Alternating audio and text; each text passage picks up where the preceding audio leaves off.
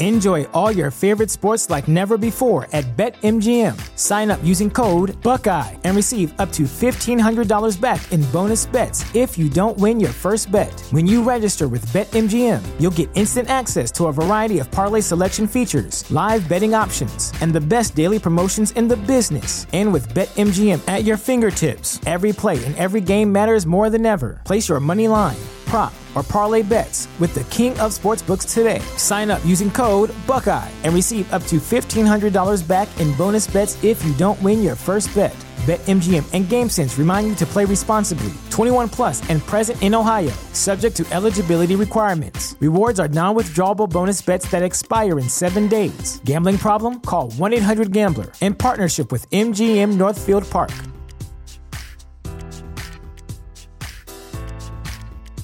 What's the easiest choice you can make? Window instead of middle seat? Picking a vendor who sends a great gift basket? Outsourcing business tasks you hate? What about selling with Shopify?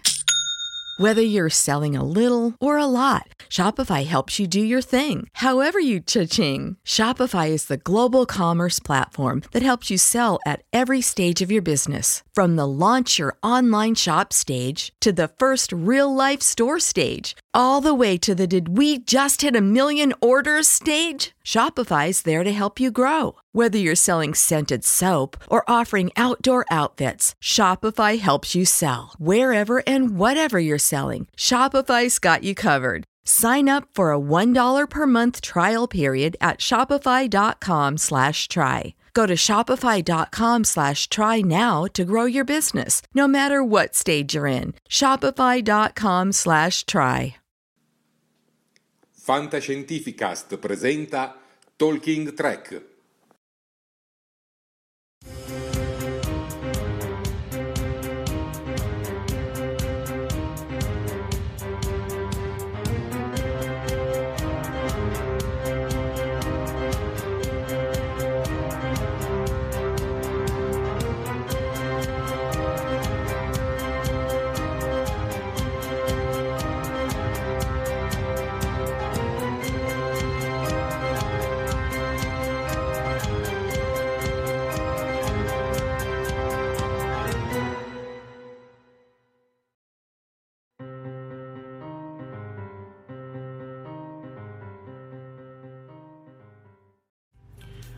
Buonasera a tutti, popolo di Star Trek e ben collegati in questa nuova diretta di Talking Trek.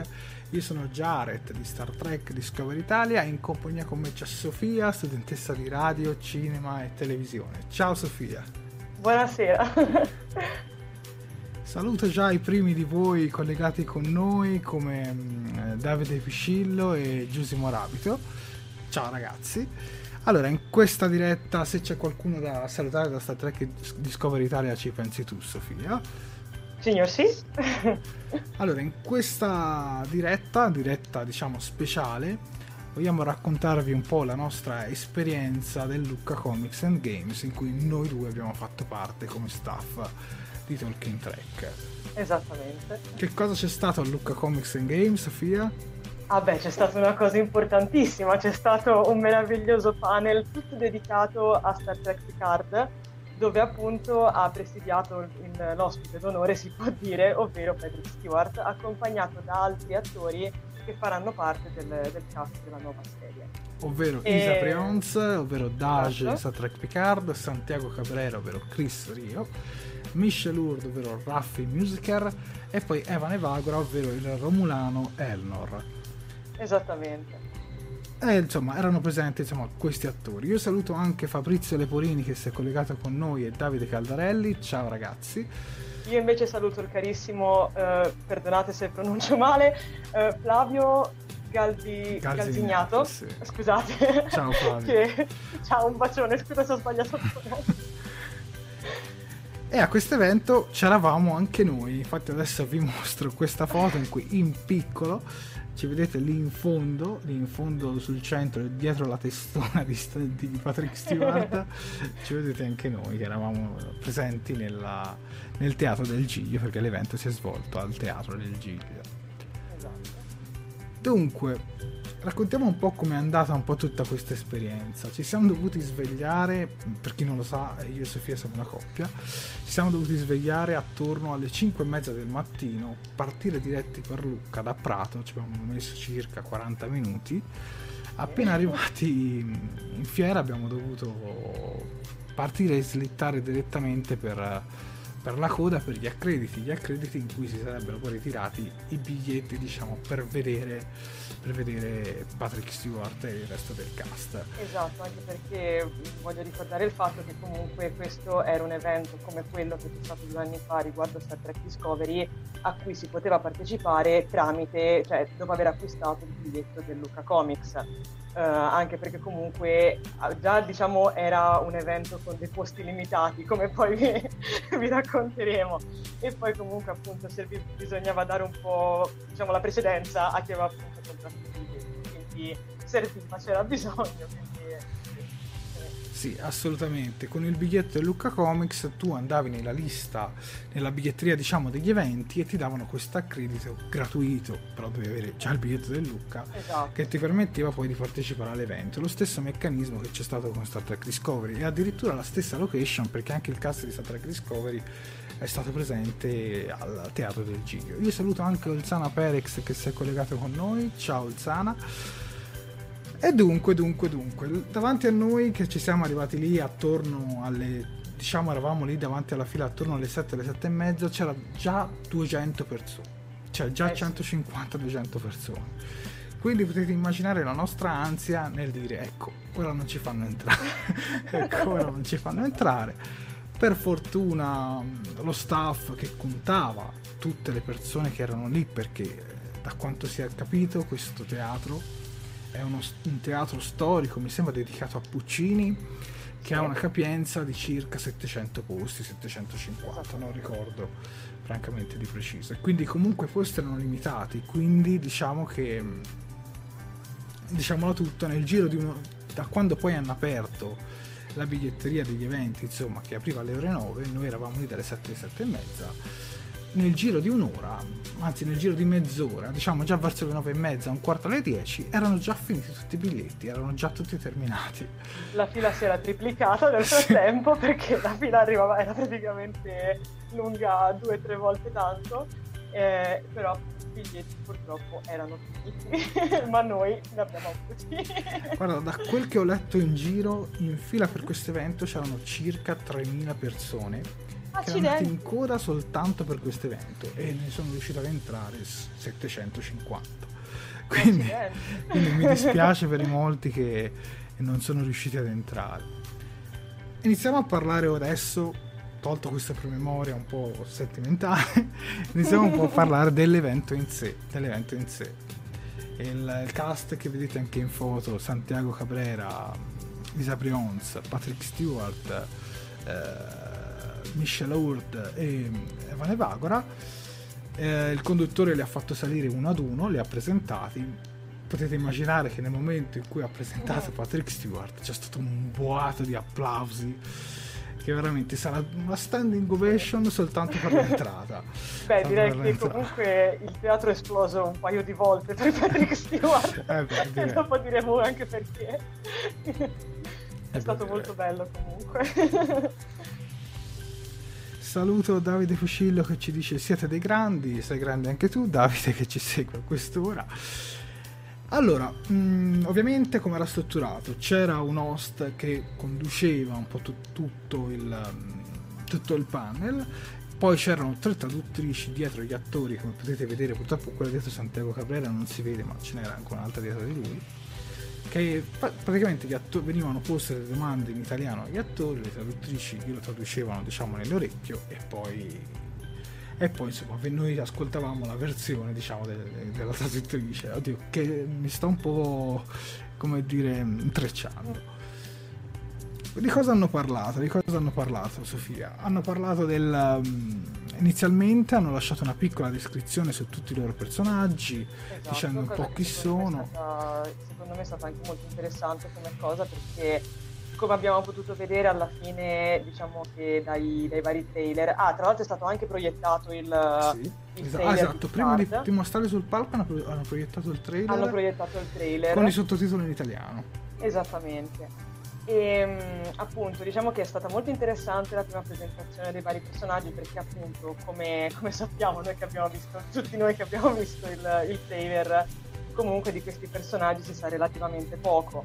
È chiaro che comunque anche gli attori stessi hanno potuto rivelare poco riguardo i loro personaggi, però diciamo che sono stati dei piccoli approfondimenti che secondo me ehm, sono stati anche molto utili, insomma, per avere un po' un'idea più generale riguardo a cosa ci fanno queste, questi giovanotti in compagnia, de, in compagnia del caro allora, Sono Quindi... contento con la tua versione perché personalmente per me non dicevano niente di nuovo sul background eh, dei personaggi, erano sempre le stesse cose, tipo lettere e lettere su 700 interviste e quindi diciamo non portava niente di nuovo. Sicuramente però era utile per chi si affacciava all'evento probabilmente della serie ha giusto visto i due trailer e non ha, certo. non ha letto o sentito altro.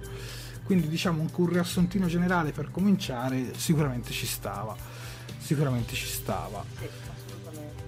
Si sono definiti, mi sono scritto qui due righe, loro si sono definiti un gruppo imperfetto. Loro sono, non sono i classici ufficiali della, della, flotta stellare, ma sono dei personaggi perseguitati dal loro passato esatto. e spesso in fuga che è anche un po' questo il background di questa serie perché sappiamo che Patrick Stewart uh, viene costretto a lasciare la flotta stellare inizialmente si pensava che fosse lui a lasciarla esatto. ma dal secondo trailer si percepisce che invece è stato lui ad essere allontanato da, dalla flotta Davide Caldarelli ci dice che l'ha vista in streaming, Giusimo Rapido pure, ed è vero perché la, questa, questo panel si può seguire in streaming su Twitch sul canale Lucca Comics di Twitch potete seguire il panel integrale. Ecco, c'è qualche problema, diciamo che a livello di Twitch c'è qualche problema un pochino di audio, su alcune scene si sente un po' basso. Vi posso dire che comunque dalla sala funzionava tutto, Sofia. Non c'erano alcuni problemi. No, però ti dico, eh, io sinceramente eh, approvo questa scelta di mandarli in streaming su Twitch in modo tale che appunto anche le persone che purtroppo per un motivo o per l'altro non hanno potuto assistere di persona, comunque hanno modo di rivedere, diciamo, tra virgolette, dal vivo la cosa. E sinceramente lo trovo un gesto molto, molto apprezzabile. Quindi, bravi, brava Luca, approvo. Davide Caldarelli ci dice purtroppo poche news, momento top, l'italiano di Cabrera e la recitazione di Patrick, esatto. Cabrera a un certo punto il conduttore fa quasi una presa per il culo e Cabrera dice guarda che io lo capisco l'italiano è stato veramente pazzesco, veramente pazzesco. Sì. Dice che l'attore conosce lo spagnolo e tramite lo spagnolo è riuscito comunque a capire un po' di cose. Sì. Comunque devo dire che mh, mm, è stata un'esperienza veramente pazzesca. Eh, come avrò detto in un sacco di dirette, io, cominci- io, ho cominciato con Star Trek Enterprise, ma il vero amore è cominciato con Star Trek The Next Generation. E ovviamente Picard è il mio capitano preferito. Quando l'ho visto salire sul palco non ce l'ho fatta, mi sono commosso. Ho detto no, devo cercare di restare forte, devo cercare di stare forte, invece no, niente, giù di lacrimoni perché l'emozione è stata veramente tanta. Ecco, se... Mi dispiace, poi ti lascio la parola, di non essere riuscito a a postarvi diversi momenti in diretta. Purtroppo nel momento in cui siamo entrati nel teatro le connessioni internet sono decisamente crollate e quindi fino a quando non siamo usciti non, non siamo riusciti a darvi degli aggiornamenti. Prego Sofia. No, io più che altro volevo dire che a me è piaciuto molto, parlando sempre chiaramente in generale, non vi faccio, non vi faccio spoiler, tranquilli, mi è piaciuta molto diciamo, l'atmosfera che si respirava, anche stando semplicemente in coda, ma già proprio dall'inizio, inizio, perché è stato bello. Mm, ti dico, um, io come, come, tu sai bene e come sanno anche i nostri, i nostri amici da casa, sono, da, sono dentro il fandom di Star Trek relativamente da, da poco, infatti per esempio The Next Generation la sto tuttora guardando perché appunto ancora non non, non l'ho finita, mia colpa. E, ehm, e, devo dire che questi momenti anche di, di, coda, di attesa, che erano sì lunghissimi, però devo ammettere che sono veramente volati perché non so, forse l'entusiasmo generale, forse il fatto di essere tutti lì secondo me è servito, servito tanto anche per unire tutte le persone che erano presenti. E non so, ho, io ho avuto modo di viaggiare, chiaramente abbiamo avuto modo di parlare con diverse persone che erano in fila ed è stato fantastico perché era come se le conoscessimo da, da, una vita e invece le avevamo tipo appena viste chissà chi sono cioè io manco mi ricordo il nome perché io la memoria un po' come hanno detto gli attori Star Trek è una grande famiglia. Sì e questo qua secondo me si è visto assolutamente. sì, assolutamente si è visto. E tra l'altro in questo evento rispetto a quello di Star Trek Discovery c'erano veramente tanti fan di Star Trek. Eh sì. Mi dispiace dirlo, ma all'evento di Star Trek Discovery tre quarti erano fan di Harry Potter che erano venuti lì soltanto perché c'era Jason Isaacs e come tutti saprete ehm, la sua interpretazione più famosa è quella di Lucius Malfoy e non quella di Lorca quindi sostanzialmente lì aveva attirato tutto il fandom di Harry Potter e mi, era, mi ero anche arrabbiato a, a, quel tempo perché tra l'altro io e Sofia che siamo stati a quell'evento si riuscì a trovare i posti proprio per fortuna. Eh sì. Quest'anno invece con Picard siamo, siamo andati in platea, infatti avevamo veramente una bella bella vista. Uh, Davide Caldarelli ci dice l'uomo più fortunato un certo Carlo che ha fatto da guida a lui e alla moglie il giorno prima ed essere stato salutato e ringraziato dal grande Patrick Stewart che emozione infatti l'ho anche citato, l'ho anche citato. tra l'altro tra l'altro l'ha citato anche una fattoria in cui mi sembra che l'abbia portato. Sì, ora non, sinceramente non mi sovviene il nome perché... Ah, tra l'altro vogliamo anche dire che... Tu hai postato anche il video chiaramente, però vogliamo dire che anche Patrick Stewart ha augurato un buongiorno a Luca sì. in italiano e, e, quello è stato uno dei primi momenti in cui il teatro è esploso, anche perché è stato, è stato fantastico. Sì, aveva, avevano, il, avevano, il vizio di parlare in italiano barra inglese. tipo Patrick Stewart diceva sempre primo. Oppure c'era Michelle Hurt che provava a parlare qualche Ma cosa. credo che primo sia proprio un modo di dire anche in inglese, che mm. forse non corrisponde esattamente al nostro italiano, quindi al nostro corrispettivo, però penso che sia un modo di dire forse non tanto americano quanto inglese, perché ricordiamo che Patrick Stewart ha origini inglesi quindi insomma, però non vorrei dire un'asineria, quindi mi fermo qui. Sì, sì, sì, sì. Tra l'altro il bello di Star Trek è che c'è sempre un cast veramente variegato. Sì. Basti pensare che Evan Evagora, aspetta che vi li dimostro tutti quanti, uh-huh. vediamo un po' se eccole qua Vane Vagora, ehm, l'ultimo sulla destra è australiano, Michelle Hurd cre- credo sia americana, credo, perché adesso non lo so con esattezza. Patrick Stewart inglese, Isa Prions è per metà asiatica. Esatto. E poi c'è Vane Vagora che credo sia sudamericano, qualcosa del genere. Quindi è bello sempre questo clima di unione fra, sì. fra, diverse culture che c'è sempre stato in Star Trek. Ed è una, cosa, è una delle cose che apprezzo di più e che spero che non cambieranno mai, francamente. Poi parliamo anche molto... della... Sì, prego.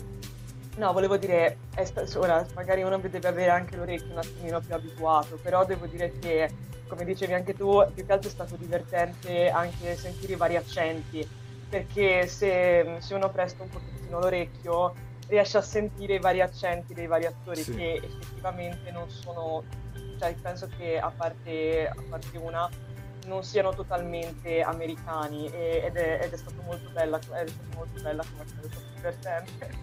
Sì, sì, sì. Assolutamente, assolutamente. E poi tra l'altro, fra le domande che hanno chiesto, hanno chiesto un po' come era prendere parte ai nuovi attori, io, cioè praticamente tutti, esclusi, escluso Patrick Stewart, di questa diciamo di Star Trek. Gran parte di loro ha detto di essere onorato di far parte di questa serie. Evan Evagor ha detto che lui è cresciuto guardando Star Trek The Next Generation ed è, ed è grato praticamente di essere parte di Star Trek. E, e Santiago Cabrera ha detto che fatto un bel discorso, ha fatto di un legame, non ci avete neppure visto e c'è già un legame fra noi. Quindi tutta questa complicità di grande famiglia è, è la cosa che insomma l'onora di più a far parte di Star Trek e secondo me è anche un bel messaggio. Eh, Fabrizio Leporini ci dice vabbè sono trucchetti per ammoniarsi il pubblico, beh quello sicuramente concordo con te. Chiaro Esatto, poi Davide Caldarelli che ci anticipa, che ci dice grande uomo Patrick che chiede scusa per le scelte del suo paese. Ecco, c'è stato questo intervento un po' a sorpresa, che secondo me è stato anche un po' uno dei punti un po' più, più focali, diciamo, dell'evento, in cui Patrick Stewart prende la parola e dice in Star Trek non vedrete mai Donald Trump e sono indignato dalla decisione del Regno Unito di lasciare l'Unione Europea Diciamo che mm, sì, a molti sta frase ha dato comunque fastidio, non vi dico sul palco, ma poi sui social leggendola, perché secondo molti la politica non va mischiata. Però io penso che Star Trek passivamente l'abbia sempre toccata, abbia sempre dato dei messaggi per far capire che sta dalla parte delle persone, diciamo, più in difficoltà. Quindi, secondo me, mm, l'intervento di Patrick è stato sacrosanto. Tu cosa ne pensi, Sofia, e cosa ne pensa anche l'eventuale pubblico? Ma senti, io sinceramente, cioè, allora, perché comunque c'è da dire una cosa, questa affermazione che lui ha fatto l'ha fatta all'interno di un discorso, sì. perché comunque lui stava descrivendo, se non ricordo male, la, la serie, stava parlando sì. di vari argomenti trattati e a un certo punto ha detto che all'interno di Picard, correggimi se sbaglio, um, ci saranno delle, diciamo, delle cose o comunque dei, dei momenti che potranno ricordarci la nostra comunque la situazione politica attuale. E in quel momento lui ha detto, però state tranquilli, non vedrete né Donald Trump né mi sembra, non mi ricordo il caso ha citato. E poi da lì ha, introdotto, ha detto questa cosa qua della Brexit, che io sinceramente approvo. E, ehm, cioè, approvo, il, approvo, quello che ha detto Patrick Stewart, sia chiaro, non vorrei passare sì. il messaggio però comunque capito, era diciamo come dire, era un po' era introdotta questa, questa cosa e secondo me Stuart ha fatto bene a sottolineare questa cosa perché come dice anche il nostro caro Flavio qua da, da Star Trek Discovery Italia meglio evitare temi politici diretti giustamente sì, sì, no ma anche noi comunque non No, no, eh, non, non, ci vogliamo, non vogliamo schierarci assolutamente. Era una piccola parentesi. Poi, per... una piccola parentesi che è stata raccontata all'evento, però è chiaro eh. che comunque Star Trek passivamente l'ha sempre toccati certi argomenti politici chiaro, in tutte chiaro. le serie, in tutte, tutte le serie. Gesù Morabito, Morabito ci dice mh, anche delle foto di Pisa. Ora io non le ho qui mm. presenti nella diretta, però vi posso dire che mh, vabbè, possiamo dire un po' come si è svolto un po' l'arrivo del cast. Certo. Allora, il cast eh, è atterrato a Firenze. Una parte è stata a Firenze e un solo attore è andato direttamente a Lucca, che è quello è Patrick, Patrick Stewart, perché ovviamente Patrick Stewart diciamo, ha anche esigenze diverse e anche un po' più anziano.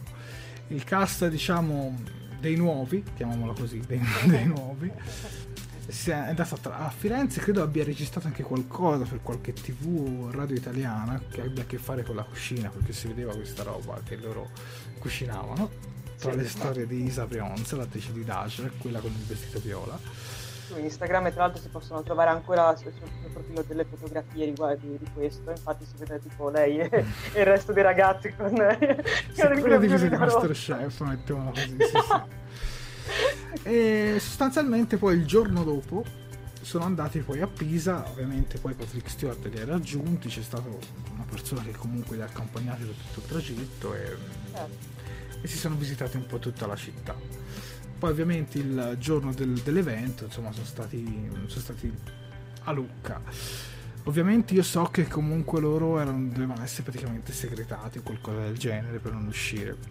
Mi è giunta voce durante che ero, quando ero, ero in fila che credo che un ragazzino abbia chiesto, abbia, abbia visto, incrociato Patrick a Lucca due giorni prima insomma, del panel, gli abbia chiesto una foto e, e lui abbia rifiutato.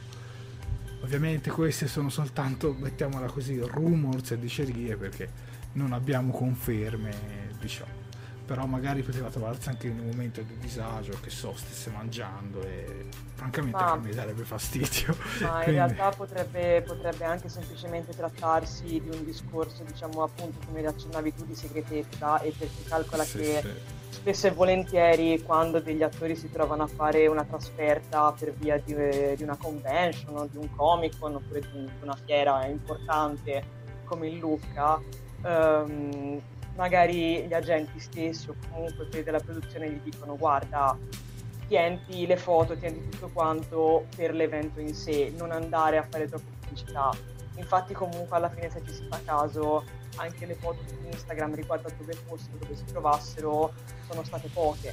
E questo credo che fosse anche per evitare che magari arrivasse, non so, non voglio dire qualche... No, so, guarda, in realtà non sono state poche. Mm, diciamo okay. che Evan Evagora e Isa Brown ci sono andato dentro.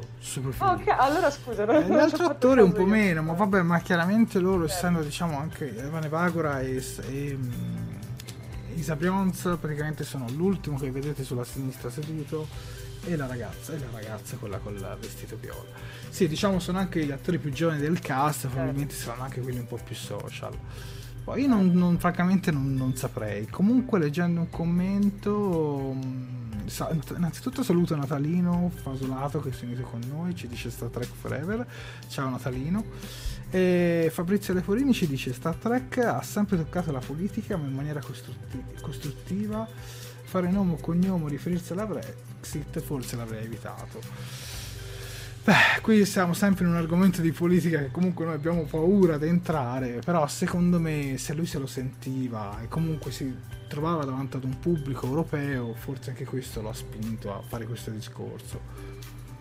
Fra l'altro loro sono, in, sono stati un po' in tour da, per una settimana intera, sono passati dalla Destination Star Trek a Birmingham, ovvero in Inghilterra, poi sono andati al Comic Con di Parigi e poi adesso sono arrivati a Lucca Comics. Strano che non abbiano toccato la Germania perché di solito io so che la Germania è la nazione in cui ci sono più fan di Star Trek europei, quindi mi è sembrato un po' strano che probabilmente non c'era un grande evento nelle vicinanze che faceva sì che il cast potesse essere presente. Um, allora, allora, allora, allora. Comunque, andando poi avanti, c'è stato anche il Walk on Fame di Lucca, in cui mm, l'attore ha, diciamo, messo le mani, come dire, sul cemento. Che cos'è? Sul cemento. sul cemento. Se, se vuoi... praticamente a quanto, a quanto, ho capito, a quanto mi sono informata anche leggendo un po' di articoli di presentazione, eh, a Lucca, ora sinceramente non mi ricordo bene dove, quindi preferisco non, non, non citare luoghi per evitare strafalcioni.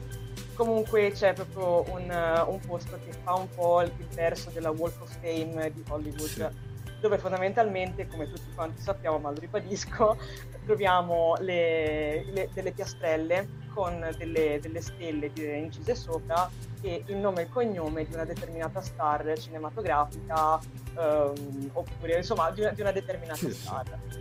Diciamo che Luca ha voluto fare questa cosa qua, cioè comunque ha un posto appunto dedicato a, a una piccola Walk of Fame, sì, un posto di onore, sì, si chiama proprio Walk of Fame e, e Patrick Stewart eh, appunto ha ricevuto un posto all'interno di questa, infatti prima che, che, la, che la, conferenza finisse, prima che la conferenza finisse, è stato portato sul palco una, una vasca con, con, del cemento fresco, Patrick Stewart si è tolto la giacca, si è, si è, rotolato, si è rotolato le maniche, ha impresso le sue, le sue impronte appunto mani nel, nel cemento e poi l'ha anche autografato in mezzo alla gioia di, tutti quanti. Il teatro è nuovamente esploso. E stava anche per macchiare Michel Lourdes con quelle mani. Sì è vero. Sì. E, e quindi... Fabrizio Lafrini ci chiede se questa Walk of Fame è visitabile. Penso di sì. Non, non, so, non so, dove si trovi però penso, penso di sì. No, penso che si trovi all'interno forse magari uh, di qualche museo, di qualche ufficio storico. Però ecco. dov- penso, di Luca, beh, chiaro, però dovrebbe essere visitabile, almeno credo. E poi, che tra l'altro abbiamo saltato il momento, c'è stato un po' il momento della standing ovation, dove Patrick Stewart ha detto basta, non ce la faccio, voglio recitare, Rex- eh, voglio recitare Shakespeare e quindi adesso ve lo mostriamo perché il nostro caro TG3 ha, sottotitolato, ha sottotitolato questo video di StarTrek.com e quindi buona visione e ci risentiamo tra poco. We all of us have a history as stage actors and it has been a struggle for me not to leap to my feet and speak Shakespeare in this beautiful auditorium.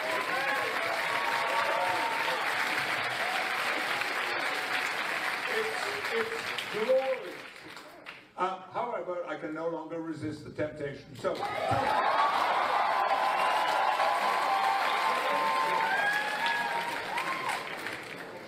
I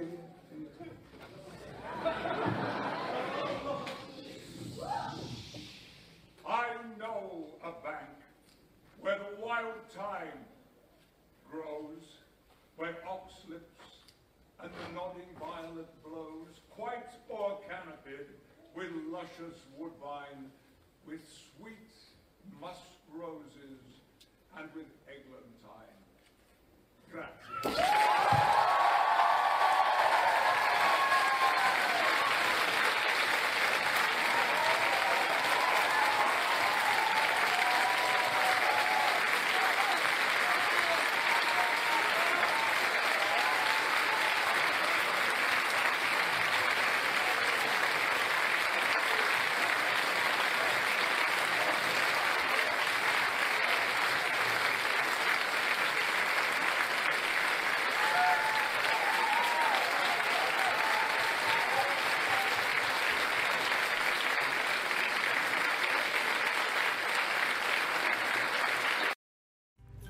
Bentornati su Talking Track, ringrazio sempre TG Track per eh, i sottotitoli. E insomma, quando c'è stata questa cosa, ci sono stati veramente una standing ovation tipo di 2-3 minuti. Sì. Mi facevano male le mani, ma non volevo smettere di applaudire. È stato un momento mm, davvero, davvero pazzesco. Tu cosa ne pensi, Sofia?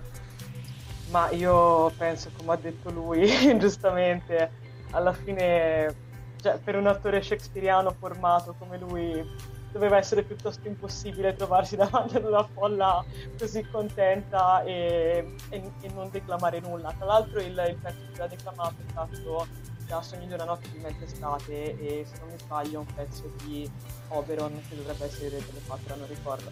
Comunque è stato molto molto emozionante, tra l'altro me, io la cosa che ho apprezzato veramente tanto e che torno sempre sul discorso dell'affetto e tutto quanto è il fatto che se ci avete fatto caso lui ha recitato, infatti declamato il, il verso completamente senza microfono, nel silenzio generale. E, e questa cosa è stata fantastica perché, cavoli, vedere un attore come lui non microfonato in un, in un teatro di Lucca, wow, veramente wow, è stato fantastico.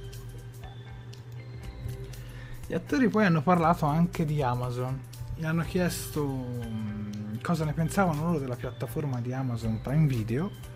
eh, e Michelle Hurd, per esempio, era intervenuta e ha detto che secondo lei, mm, ma è stata una domanda comunque abbastanza vanolotta, comunque lei ha detto che mm, è orgogliosa di rappresentare Amazon, permette di mostrare contenuti che una volta non abbiamo mai potuto vedere nello stesso modo attraverso diversi device come telefoni, tablet e così via.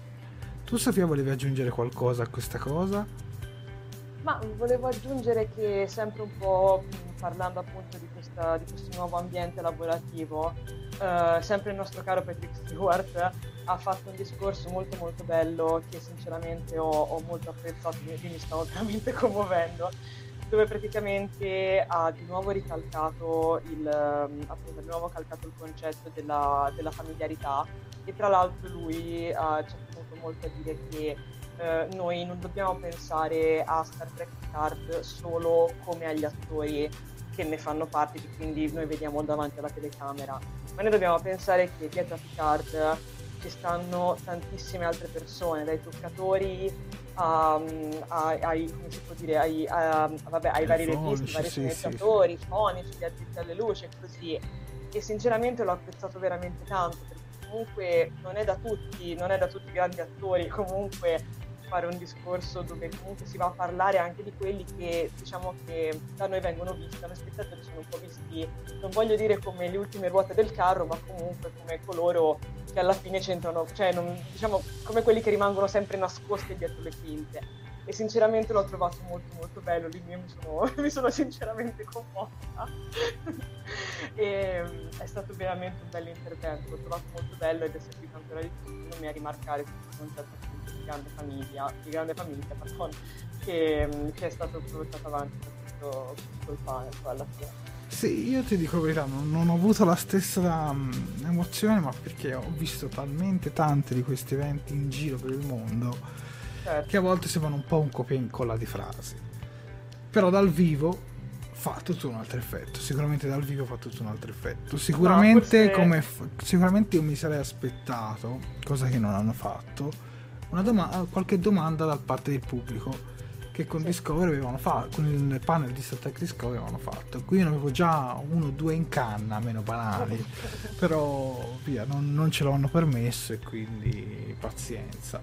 È che diciamo sono un po' quelle domande un po' stereotipatelle in cui diciamo uno che mh, segue attivamente già le notizie già le sa e quindi sostanzialmente non, non va a scoprire niente di nuovo però sicuramente c'è stato qualche intervento che comunque ha dato spessore a, tutto, a, tutto la, a tutta la rassegna, tutta la rassegna. Ma guarda, ti dico, io sinceramente non è che, guarda, voglio chiarire un attimo questa cosa, non è che io mi sono commossa perché ho sentito dire questa cosa qua, perché chiaramente, cioè, io sono la prima a studiare questo tipo di, questa materia che è la televisione, che è il prodotto televisivo, che è il prodotto cinematografico, quindi io chiaramente so quanto lavoro c'è dietro però sinceramente da persona che sogna un giorno magari di lavorare dentro quell'ambiente eh, sentirsi, sì, sì. sentir dire quelle parole da parte di un attore così tanto famoso non so um, fa, fa, un po' questo effetto ecco perché mi fa pensare un ah allora vedi che qualcuno ci pensa sì, sì, sì. non so insomma è, è una cosa un po' personale ecco la Lady Caldalari ci dice ma anche la traduttrice aveva tutto, tutto segnato ma in realtà um, un po' come alla Deepcon in cui Sofia ha partecipato, loro hanno questo, questo blocco note in cui si annotano, diciamo, discorsi e poi fanno una, una, sorta di traduzione veloce perché alla fine è così, non, non tradurranno mai la lettera ogni parola. Infatti mi ricordo che quando c'è stata Isa Bryant sul palco, a un certo punto lei ha fatto tutto un discorso, tra l'altro anche molto bello, ha preso la parola Patrick Stewart la traduttrice ha tradotto solo Patrick Stewart di Sabrians non, è proprio, non è proprio fregata. E questo secondo me è un po' un difetto. Via, ci voleva il nostro caro TG Trek come traduttore lì. Magari, sì. magari ci avrebbe dato una traduzione anche più fedele Prego. Tra l'altro io comunque volevo dire che alla fine, e questa cosa l'ho avuto modo anche di sperimentare, cioè di conoscere, di saperla alla, alla Bitcoin durante l'intervista con Nicole, comunque tu devi pensare sì, chiaramente con i Coldplay, scusate. Uh, comunque bisogna sempre pensare al fatto che l'interprete o comunque il traduttore che si voglia um, in ogni caso sa più o meno che cosa verrà chiesto all'attore, anche sì. perché Mm, diciamo che questo è un lavoro che comunque fanno tutti i traduttori nel mondo, cioè è un po' impossibile tradurre tutto a freddo così, anche perché insomma diventa anche un po' complicato e di solito le traduzioni non vengono mai fatte parola per parola, ma comunque si, si basa sul concetto sì, e poi lo si rielabora. Quindi ecco, mettiamola così, secondo cioè, è chiaro che le traduttrici avevano i, avevano i loro block note, giustamente, anche perché non riuscivano a stare dietro però io sono convinta, cioè io, io penso che alla fine eh, le ragazze che hanno tradotto, le donne che hanno tradotto sapessero più o meno sì, dove l'intervistatore sì. volesse andare a parare, ecco, mettiamola così. E, ehm, appunto, quindi diciamo è, è, questo un po' eh, la cosa. Sì, la, Fabrizio Leporini ci dice magari sono fatte apposta per non dire quello eh, che sì, diciamo che comunque gli attori quando salgono sul palco non possono svelare più di un tot certo. e quindi loro comunque prima si accordano un po' sulle domande che probabilmente gli faranno. Certo. Quando c'è un produttore esecutivo le cambia perché il produttore esecutivo può anche svelare nuovi dettagli. Per esempio, quando c'era il panel di Star Trek Discovery c'era Iron Airbirds o come si chiamava, che poi sì. è stato cacciato per tutto quello scandalo. Sì.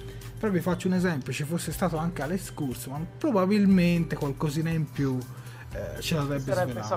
Però con gli attori e basta che hanno detto guarda non raccontate niente di, di, cui non avete già detto ma infatti comunque loro hanno anche sottolineato questa cosa perché ci sono sì, state sì. delle domande diciamo che quando loro parlavano anche soprattutto all'inizio dei vari personaggi come abbiamo detto comunque se, se ci avete fatto caso se avete visto il panel eh, dal video dal vivo insomma ehm, tutti quanti hanno rimarcato comunque a un certo punto tutti nonostante hanno detto la mitica frase, ma questo è tutto quello che possiamo dirvi adesso. O comunque Sì, hanno sì. detto una cosa del genere, perché chiaramente, come hai detto anche tu giustamente, Jared, non è che cioè, non possono chiaramente arrivare lì e, e svelare tutto così, anche perché sennò, insomma, poi ai piani alti si arrabbiano e potrebbe, e potrebbe succedere. Sì, ma, ma proprio che altro Star Trek con eh, la prima stagione di Discovery ha un po' sbagliato il modo di fare marketing perché Sì. prendeva e lanciava le notizie così sul web senza partecipare ad un grande palco, ad un grande evento.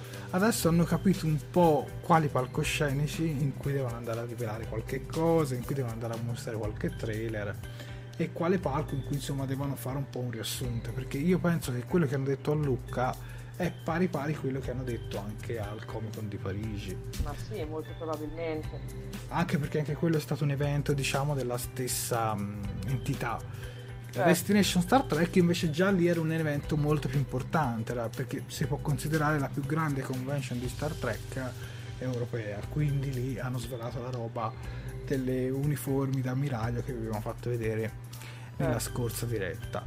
Ma usciti dal panel ci siamo a parte che siamo andati a fare un mini raduno con eh, i ragazzi di Fantascientificast vi ricordo che questa diretta poi andrà in onda anche su Fantascientificast. Esatto. poi ci siamo diretti verso il panel di Amazon Prime Video dove abbiamo trovato le uniformi della serie. E questo devo dire la verità non me lo aspettavo. Non me lo aspettavo e sono rimasto molto contento c'erano le uniformi della serie anche quando venne il cast di Star Trek Discovery in quel caso nel panel di Netflix. Ma dal panel di, di Amazon non ne avevo sentito parlare benissimo quindi ho detto secondo me qui non c'è niente. E invece abbiamo trovato le, le tre divise della, dalla serie. La prima a sinistra è quella di Patrick Stewart ovvero Picard Mhm. quella centrale è quella di Isa Brions Dash, la ragazza che era vestita in viola.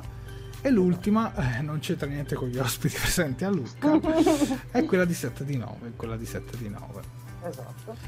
Mentre eravamo allo stand ehm, di Amazon, ci è capitata una cosa molto particolare. C'era questo Sì. giochino con dei tablet, praticamente lo staff di Amazon ti dava in mano questi tablet, se tu Mhm. rispondevi, mi sembra, a quattro domande o a tre o quattro domande, su quattro, Correttamente. genere, sì, correttamente, ti davano in regalo una spilla di una serie originale Amazon.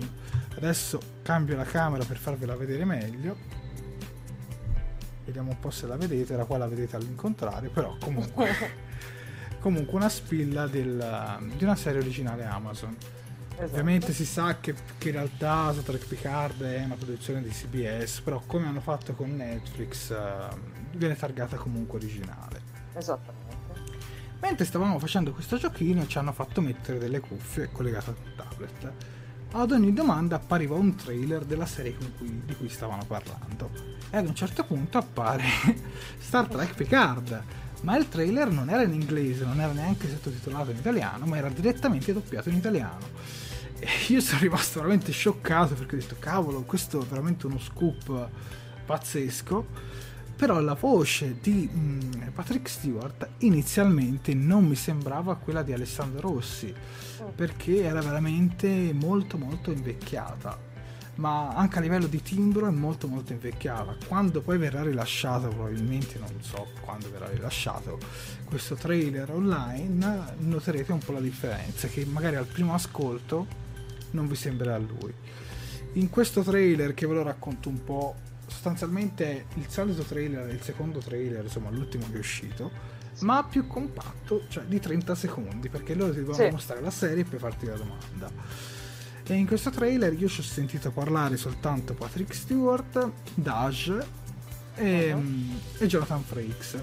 Esatto. Ovviamente Jonathan Frakes non ha il doppiatore originale perché purtroppo il suo doppiatore originale è morto qualche anno fa e Oh. quindi pace all'anima sua l'hanno dovuto cambiare. E vi dirò che quel doppiatore di Jonathan Frakes ovvero di Riker non mi è proprio piaciuto per niente. No, non ve lo posso negare Sì, forse tra, forse tra tutto il parco doppiatori effettivamente è stato quello un pochino, non so, stonava più che altro stonava con l'età con l'età del Sì, personaggio. sembrava più la voce di un eh, 35enne più che di Sì. un attore che comunque ha 60 anni e quindi diciamo non mi ha convinto quella voce di, di William Riker.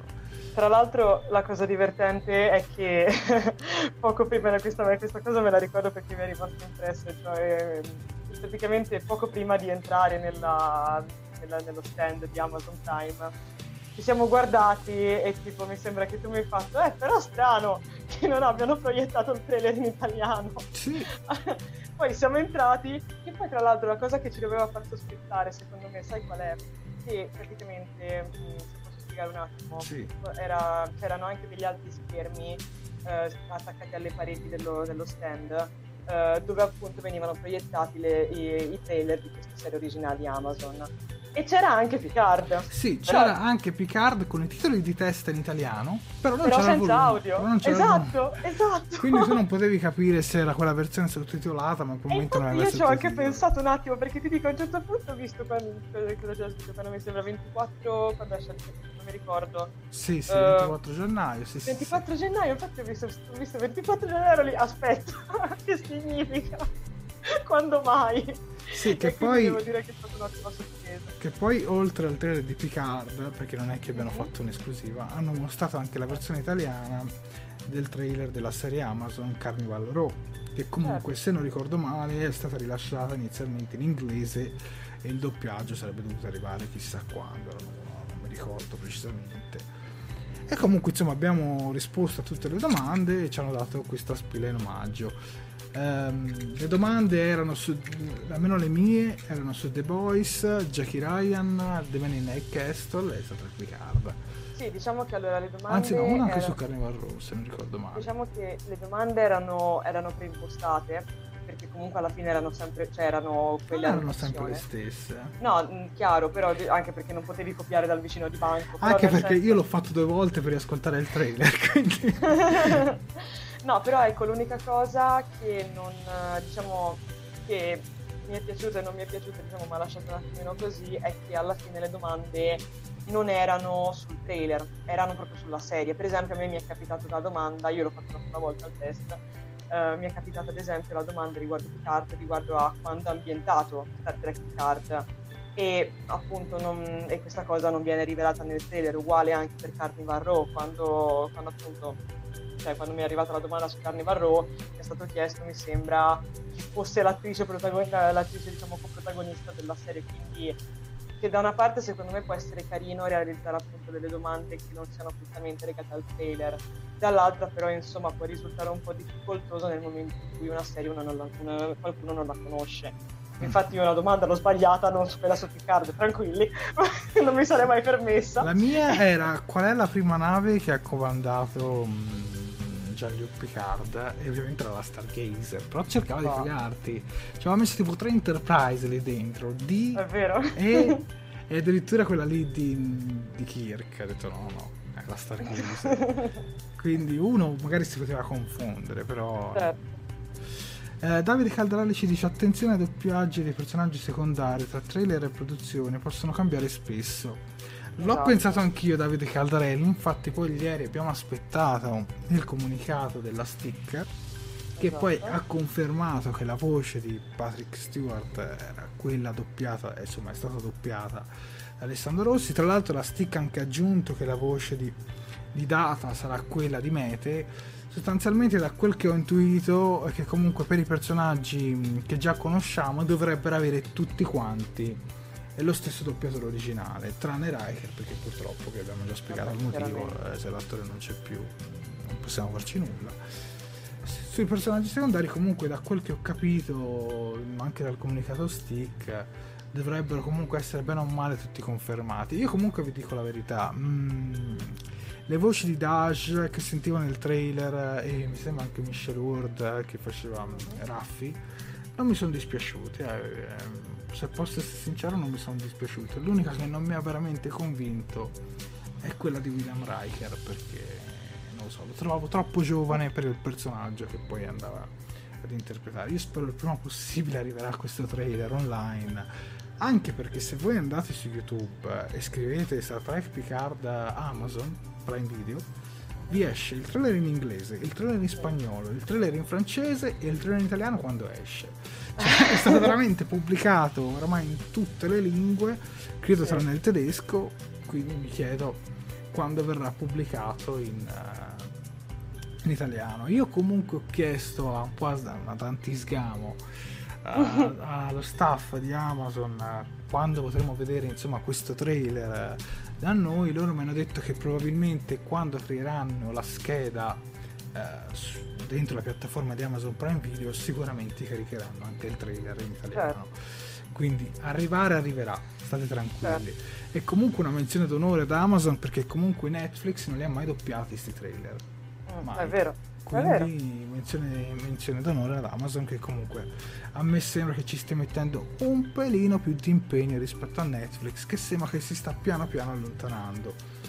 Tra l'altro piccolo scoop, mm, Netflix sostanzialmente durante la, la terza l'acquisizione della terza stagione ci ha messo un po' per comunicare che la serie la distribuissero ancora loro. Mm. Quindi diciamo che c'è stato qualche problema e Sì. Secondo me la volontà di, di CBS è spostare tutto ad Amazon. Ovviamente se hanno dei legami contrattuali non possono fare altri minuti. Eh, Quindi non possono fare altri minuti. Eh, Davide Caldarelli ci dice per quanto amiamo Riker comunque non sarà un membro del cast principale fisso. Eh già. Purtroppo è vero e lo confermo. Fra i vecchi personaggi sembra che quella che avrà più spazio, beh, oltre a Picard, sarà 7 di 9. Gli altri saranno comunque tutti un po' delle guest star che arriveranno un po' così a far dei cameo, via. certo. Però non saranno, diciamo, dei personaggi fissi all'interno della serie. Tra l'altro, a Lucca Comics ho comprato anche un gadget di Star Trek Discovery, uno dei, degli stand, che è il busto di Michael Burnham.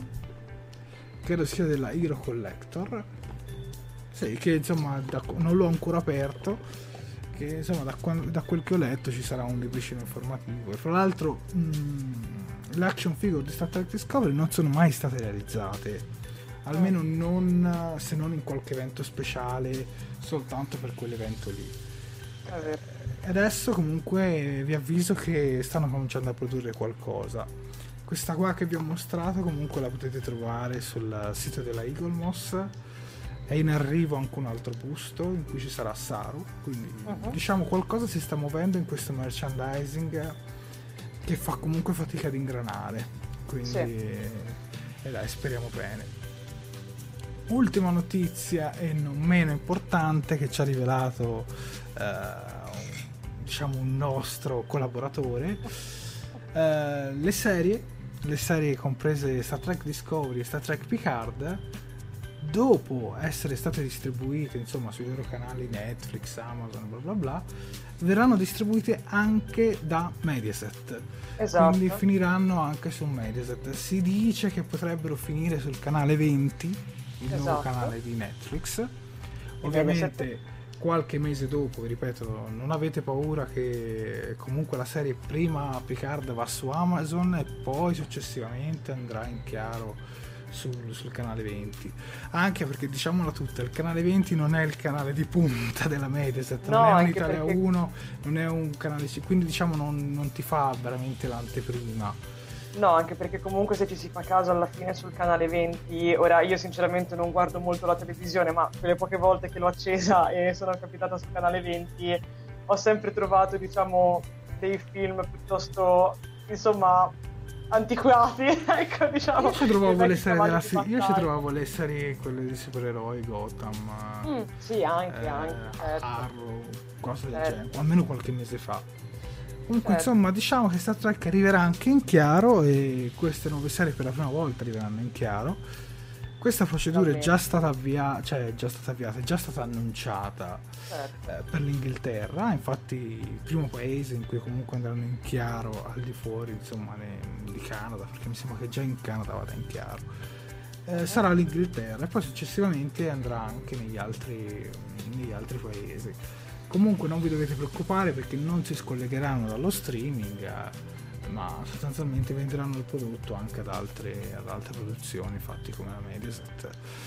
Io francamente resto favorevole allo streaming perché ho veramente eh, poco tempo Vabbè. e preferisco guardare i programmi nei miei orari. Però, Certo, quello sì, quello- però, secondo diciamoci, me...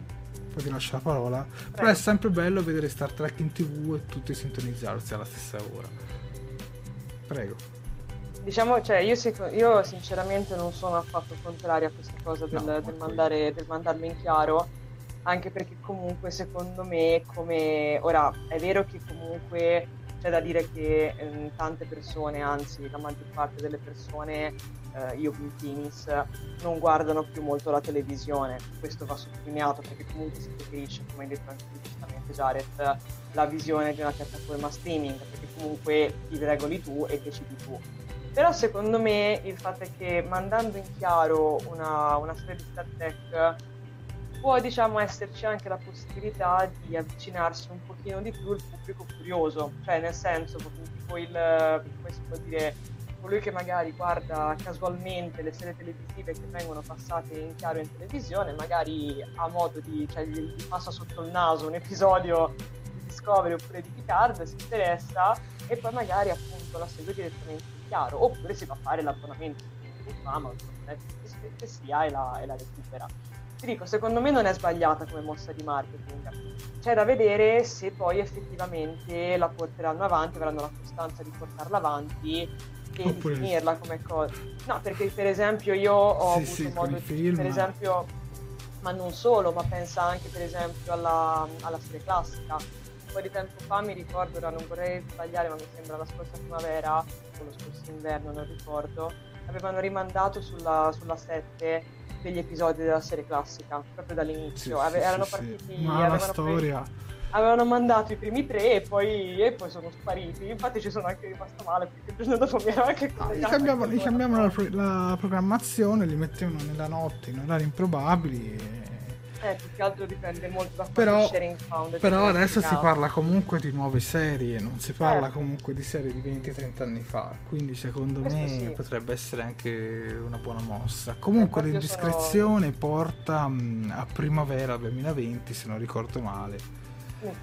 E mi sembra anche che avessero detto che prima va la serie Discovery e poi successivamente andrà la serie Picard, anche perché in primavera 2020 probabilmente la serie Picard potrebbe essere ancora in corso, Eh, o certo, comunque la sua fine. certo. Comunque insomma attendiamo notizie comunque anche dai canali Mediaset, per adesso questa è soltanto una piccola indiscrezione che ci ha fornito il nostro informatore di cui ci fidiamo al 100% perché tutto Certo. quello che ci ha detto poi è sempre stato confermato. Esatto. Poi che aggiungere su questa, su questa esperienza Luca? Che aggiungere, che aggiungere? Beh, allora, io volevo parlare un attimino velocemente di, di una cosa che mi ha, che, che anche lì mi ha fatto molto sorridere. Eh, a un certo punto Patrick Stewart eh, ha, ha parlato, sempre parlando appunto dei vari personaggi, a un certo punto ha fatto una menzione speciale a quello che sarà appunto comunque per quanto numero uno, in questo caso un cane. Sì. lo stesso che vediamo anche nella locandina, sicuramente apprezzato ho detto che, e infatti lo segue attivamente su Instagram come lo sa, lui diciamo che fa questa cosa molto bella, porta avanti questa, diciamo, questa iniziativa dove praticamente lui si reca nei, nei canili, soprattutto nei canili quelli che tengono i pitbull presi dai, appunto, dai posti dove li facevano combattere, quindi magari con dei traumi o con dei problemi, eh, se li porta a casa, quindi comunque si parla di cani già adulti, se li porta a casa, li cura e gli fa vivere bene il resto della vita che, gli manca. E questa cosa qua la fa anche Infatti lui ha affermato fieramente che quando ha saputo che in, in ci sarebbe stato un cane, lui ha detto ah allora deve essere assolutamente un pitbull, altrimenti niente. E sinceramente questa cosa mi è piaciuta perché non so, mi ha dato, mi ha dato un che di soddisfazione. ecco. e chissà che magari quel cane non è uno di quelli che lui ha a casa. Oddio, probabilmente no, perché comunque ci vogliono dei cani addestrati per il concerto televisivo, però mi piace pensarla che siano dei cani che ha, che ha accudito, ecco. Va bene, siamo in fase di chiusura. Io mh, ringrazio Sofia per la sua professionalità. Eh, vi invito a seguirci sui nostri canali social, di buttare sempre un'occhiata sul nostro sito www.talkingtrack.it. Ci potete trovare insomma su Facebook, sulle varie, nostre varie pagine come Star Trek Discovery Italia, Star Trek Picard Italia, Star Trek Lower Decks Italia, basta con le serie. E poi c'è la pagina di Talking Track Star Trek Podcast Italia e insomma, poi ci trovate anche su Instagram, talking-track. Io vi ringrazio e direi che mm, ringrazio veramente tutti voi che siete stati con noi. Saluto Max che oggi non è stato con noi, ma lo saluto lo stesso.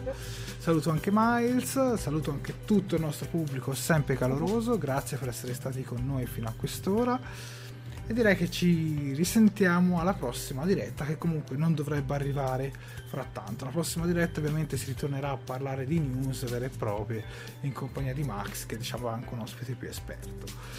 Bene, Sofia direi di fare saluti e noi ci rivediamo al prossimo, alla prossima live. Ciao a tutti! Ciao. Adesso vi lascio la versione audio del panel integrale di Star Trek Picard, i cui diritti appartengono a Lucca Comics Games. Potete trovare la versione video sulla loro piattaforma Twitch. Buon ascolto a tutti i radioascoltatori di Fantascientificast. Senza ulteriori indugi, io ve li presento. Cominciamo con eh, Evan Evagora. Michelle Hurd.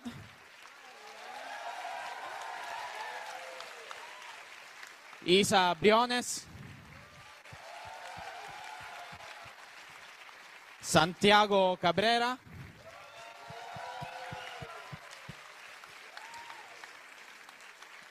E Picari in persona Sir Patrick Stewart.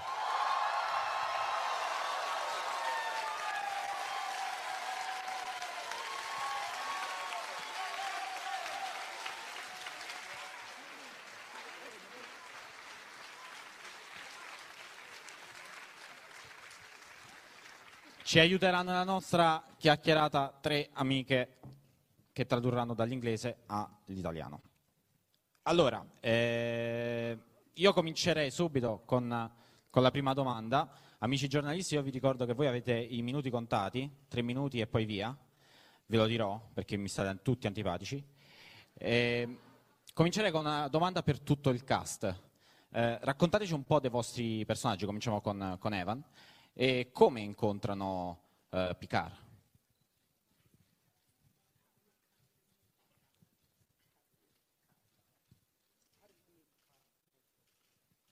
Um, can you hear me? Yeah. So my character um, grew up at a young age knowing Picard and then um, reconnects with him later in life.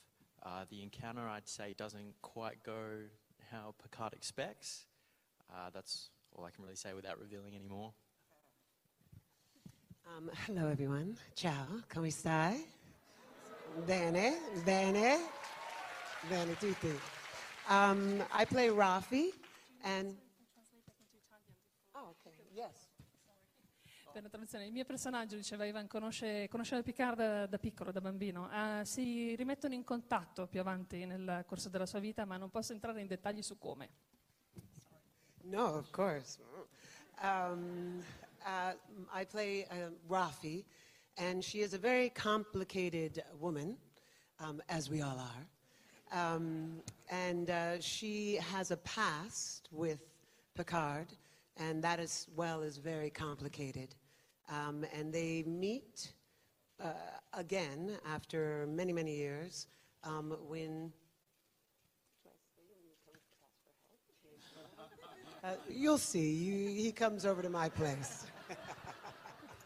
Il mio personaggio, Raffi, è, un, è una donna complessa e, e, complicata, che condivide in effetti anche lei un passato con Picard. Uh, è un passato complicato. Come si incontrano e perché lo vedrete, lo vedrete quando avrete l'opportunità di vedere la serie. I guess you don't need to explain your character. um, I played Daj. Uh, another complicated young woman, um, and she is entering a new phase of her life starting on this new path, um, but everything in her life gets turned upside down by this tragic incident, and she comes to Picard looking for help. Io interpreto Daj, anche lei una donna complessa, una giovane donna complicata che incontra Picard dopo che una terribile tragedia ha completamente ribaltato la sua vita ed è allora che va a chiedere il suo aiuto. Ciao a tutti, eh, bello il, il teatro questo. Hello. Pre- Mi piace questo scambio, ciao, ciao, proprio a casa vostra siete, maledetti. Uh, I play uh, Chris Rios, who is, um, I suddenly felt like I had to speak Italian, but no, uh, who is uh, um, ex Starfleet uh, pilot, and um, he has a very traumatic event in his past that um, separated him from Starfleet. So when he meets the embodiment of Starfleet itself, uh, and Mr. Picard here, he, uh, uh, it's an interesting first, um, first meeting between the two of them. Io interpreto il personaggio di Rios, che è un ex pilota della flotta stellare, che ha lasciato quel ruolo, ha lasciato la flotta dopo un evento traumatico. Anche il suo incontro con Picard è un primo incontro piuttosto interessante. E, e, Sir Patrick, co- cosa ci può dire di quello che è successo a Picard in questo periodo? Dove lo ritroviamo?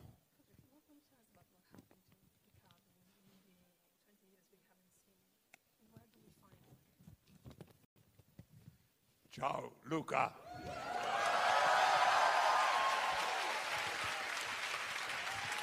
Ah, buongiorno. Eh, non parlo italiano.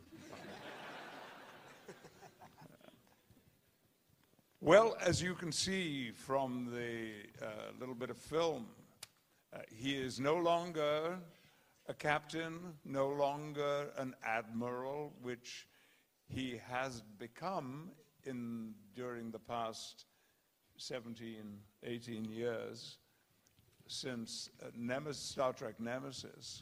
Um, he's living on the family chateau, Chateau Picard, and he's growing grapes and making wine. It doesn't sound very exciting, does it? But I promise you, it's going to be.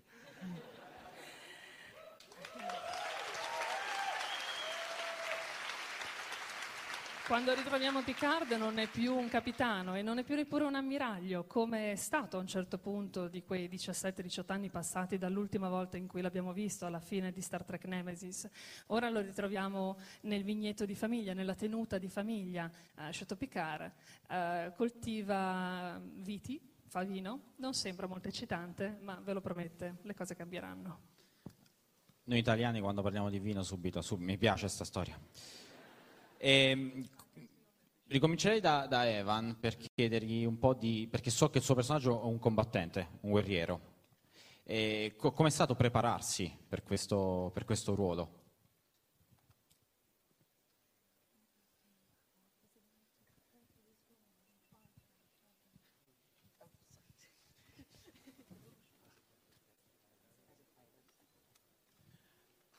Well, to be, I have a bit of extensive background in boxing and some martial arts, so coming into it, it was a bit different. We had to learn like choreography for it. So I arrived in LA, I think two weeks before we were due to film, and I was working with a really good team of stunt people, training maybe five times a week, going through the fight sequences and learning how to use a sword, which was pretty cool. Um, doing some wire training, jumping from buildings, things like that. It was a really fun experience. Um, I can't wait for you all to see it. Eh, Io ho un passato come boxer, ho fatto arti marziali, quindi questo mi ha aiutato, ma nella pratica sono arrivato circa due settimane prima dell'inizio delle riprese eh, sul set in modo da poter lavorare con gli stunt coordinator, con il team che si sarebbe occupato dei combattimenti. Ho dovuto imparare insomma, delle, mh, degli stunt con loro, ho imparato a utilizzare la spada, cosa che è stata piuttosto forte, e mh, sono riuscito a prepararmi per- eh, a modo. E invece per, per, Michelle abbiamo visto nel, nel trailer, trailer insomma, che non è proprio una relazione tutta rosa e fiori quella tra, tra, il suo personaggio e Picard. Che cosa, se ci può dire qualcosina di più della loro, di quello che è successo tra di loro? Ci vorrebbe una musichetta delle attese. Um, hmm, well, um, there... past is very complicated because we worked together and an event happened which was uh, a terrible event and she feels, Rafi feels maybe a bit let down, if not betrayed, by Picard. Um, so this makes it very difficult. Um, they had a very, um, a very um, in, intense, a close relationship. She leaned on him a, a bit, and I think with this uh, betrayal, she feels um, uh, alone and um, is uh, haunted by these past events. And so it's very difficult for her to um, maybe trust in this man. Hanno lavorato insieme, il mio personaggio e quello di Picard, hanno condiviso un passato, ma è successo qualcosa, qualcosa di terribile che li ha allontanati. Lei si è sentita delusa da lui, lasciata sola, quasi tradita da Picard in quell'occasione e quindi ora quando si rivedono è difficile per lei lasciare andare questi sentimenti e riuscire a fidarsi di nuovo di quest'uomo.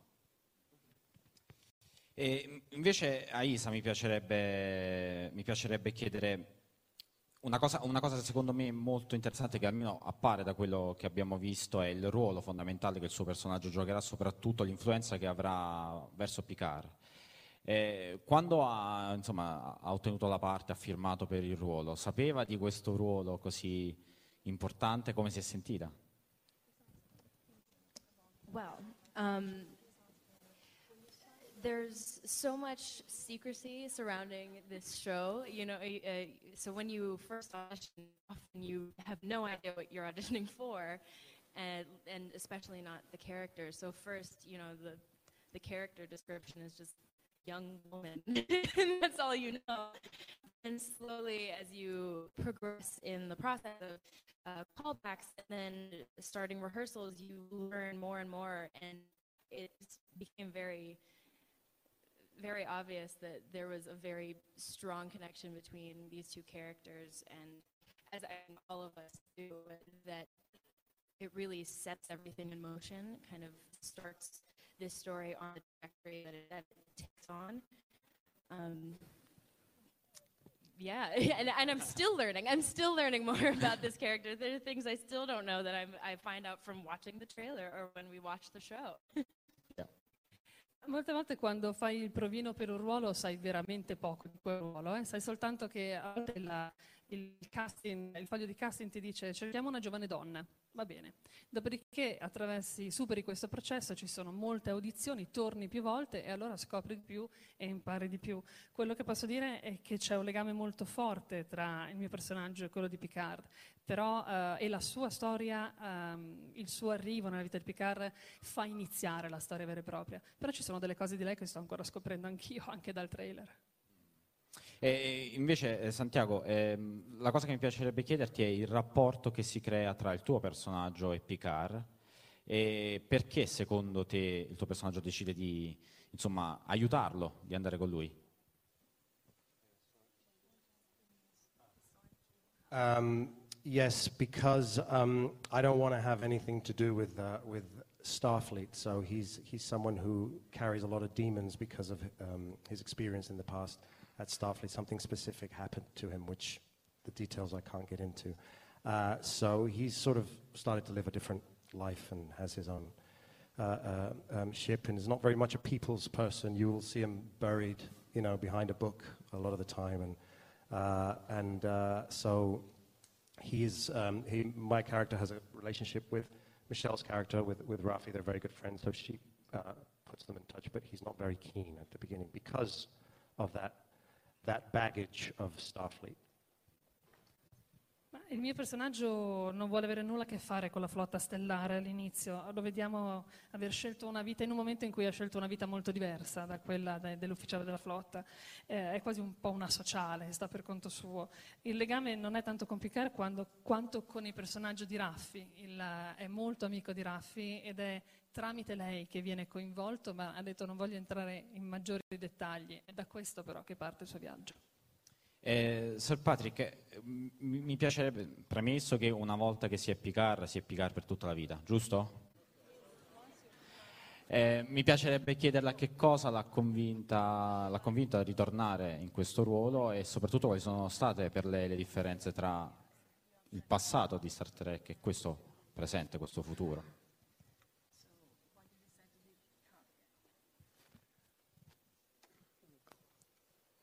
Truthfully, honestly, I didn't want to be Picard again. Sinceramente non volevo essere di nuovo Picard.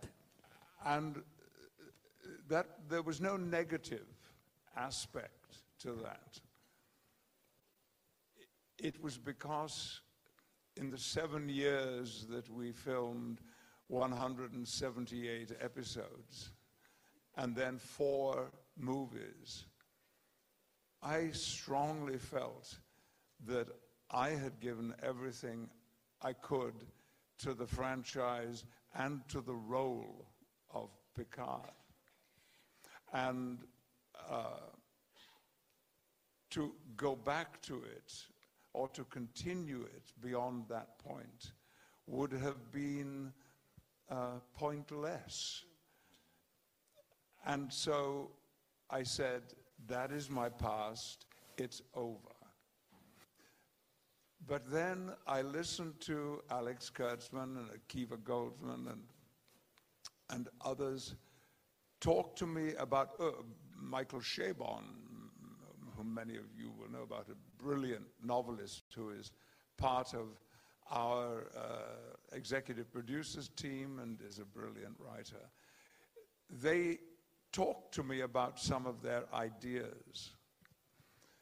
And so after the meeting, I said to my uh, agent who was with me, Will you ask them if they can put everything they've said on paper so that I can study it?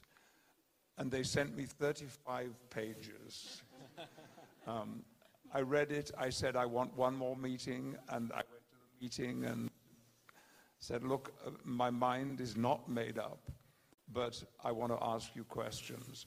And it was about how unlike Jean Luc would be from the Jean Luc of old.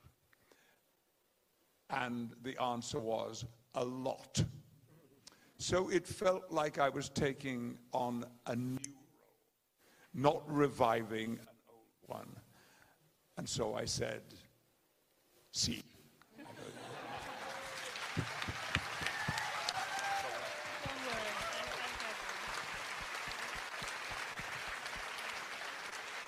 Io sinceramente non volevo tornare a essere Picard per una ragione, ma non perché avevo un pessimo rapporto, c'era qualcosa di negativo nel mio passato con questo franchise con la sua produzione, ma perché nei 17, nei tanti anni in cui avevo filmato 178 episodi della serie TV e poi i quattro, i quattro film, avevo avuto l'impressione, ero stato convinto di aver dato tutto il possibile a questo franchise e al ruolo ed ero convinto che fare di più, continuare a interpretarlo sarebbe stato fondamentalmente poco sensato, non avrebbe aggiunto contenuto.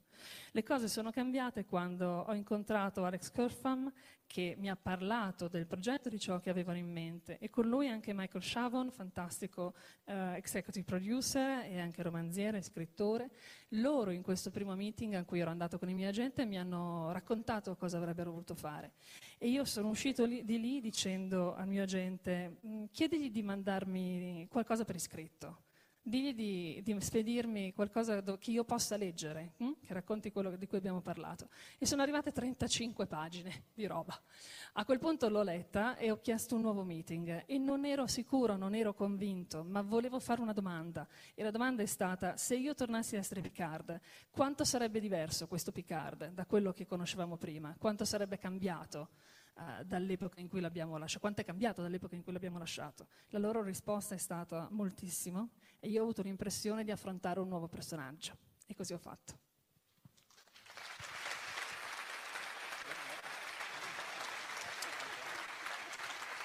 Allora, io prima di, eh, di aprire insomma, le domande, eh, di aprire la possibilità per voi di, di fare domande tra pochissimo, faccio io l'ultima l'ultima domanda. So che non mi... Chi, chi si sente libero di rispondere mi risponda tranquillamente. So che non ci potete mh, rivelare niente, eh, insomma, di cosa succede. Ma che succede? Eh, io, ho capito la, la, la domanda. No, io ho lavorato qui nel 2004 e io parlavo italiano, io sono, parlo spagnolo, io parlavo italiano con tutti. Se, italiano è facile, questo è tre facile. E dopo... Ma, ma dopo due o tre settimane io ho scoperto che l'italiano mi parlava in spagnolo a me. Dopo, eh, what can we say was the question, right? What can we say? I was explaining why I speak a little Italian, but I didn't really speak much because the Italians were speaking Spanish to me. Uh, but the, um, we can't say, we can't really say much. We can say it's, I mean, whatever you saw from the trailer is just, uh, is, is, is, it's, it's mu- just much more of that. It's very, very exciting. Non possiamo davvero dire nulla se non che quello che vedete dal trailer è molto poco e c'è tutto il resto ancora da venire, sarà emozionante. It's no, I mean it's it's I in my opinion like no other Star Trek you've seen before, which I think is what makes it so special and so exciting, and which is why I think we're all so excited for it to come out. Um, it's so psychological and delves into really important topics, which again are, are hard to exactly tell you because it would give away too much, but but it really it, it tackles a lot of the issues that we're facing today in our world in a very uh, very graceful and intricate manner, I, I'd say, and that is that's all. Non posso davvero dire tanto se non che è diversa da qualunque serie di Star Trek che io abbia mai visto prima ed è una delle cose che mi ha affascinato di questa produzione. C'è molta attenzione a temi importanti, a questioni che riguardano la nostra quotidianità, la nostra vita di oggi, il nostro mondo. Sono trattati con garbo, con grazia, ma anche approfonditi. C'è un'attenzione all'aspetto psicologico dei personaggi e mm, è stato quello che l'ha reso diverso. Um, just to com- pi- piggyback on that, um, it's unlike any other Star Trek, but it's also um, still the same as the way we uh, attack or take a look at humanity and we um, dive into difficult stories that we all experience now. I, I say that our group is like the motley crew. We're um, perfectly imperfect. Um, perhaps the uh, Star Treks of past have had people very pristine and, and very um, uh, by the rule of law and how they were trained in the Federation. You don't have that here. We have individuals who are haunted by mistakes in the past and who are perhaps running away from or trying to run to things that they think might um, uh, fix them, um, heal them, protect them. Um, I think you'll see in all of this, uh, perfectly perfect creatures, uh, your own story being told. And I think in this time, it's really important that we all find common ground that we can uh, all relate to and hold on to and um, uh, search for hope.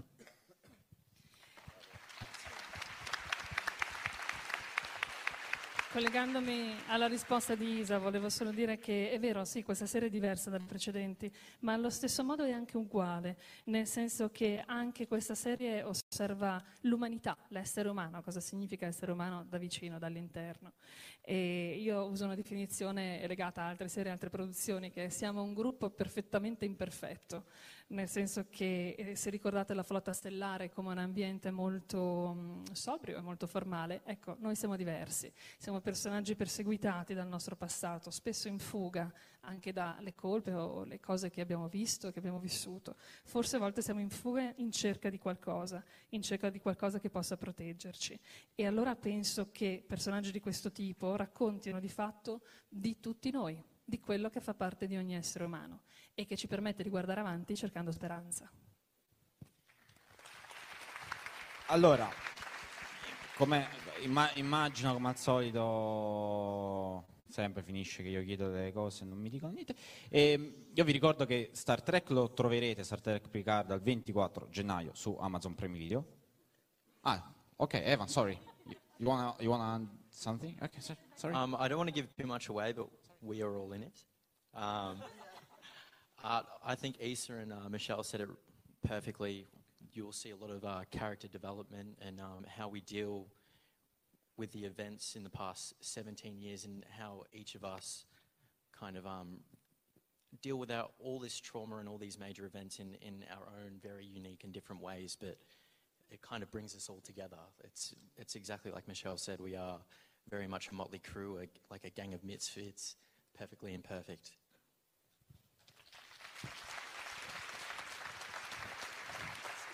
Voleva solo aggiungere una cosa, cioè che come diceva Michelle, sì è vero, siamo un gruppo di ribelli un po' male assortito forse, ma eh, siamo uniti da questo evento del nostro passato, da questo evento di 17 anni fa e la cosa interessante sarà vedere quale sarà lo sviluppo dei personaggi e come cercheranno di raccontare questa storia e di superare quello che è accaduto in passato. Sure, sure.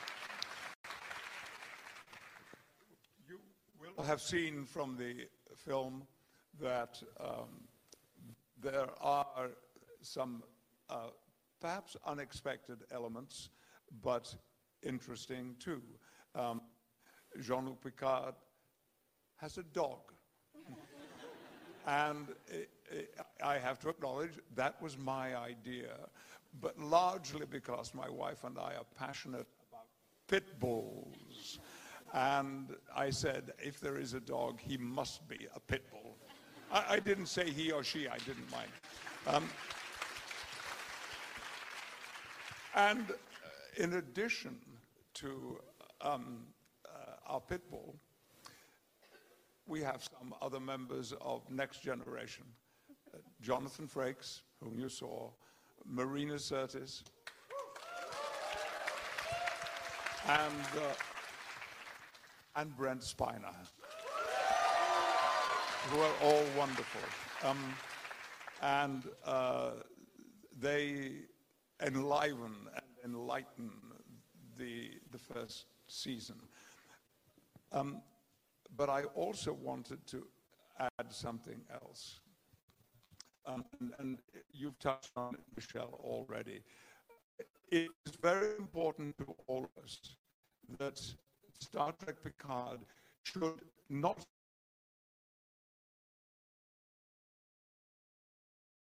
but it should also reference today's world. And today's world, worldwide, is in a mess. Now, so we will be, at times, our story will reference that. Now, please don't think uh, Boris Johnson and Donald Trump are not appearing in this show. Uh,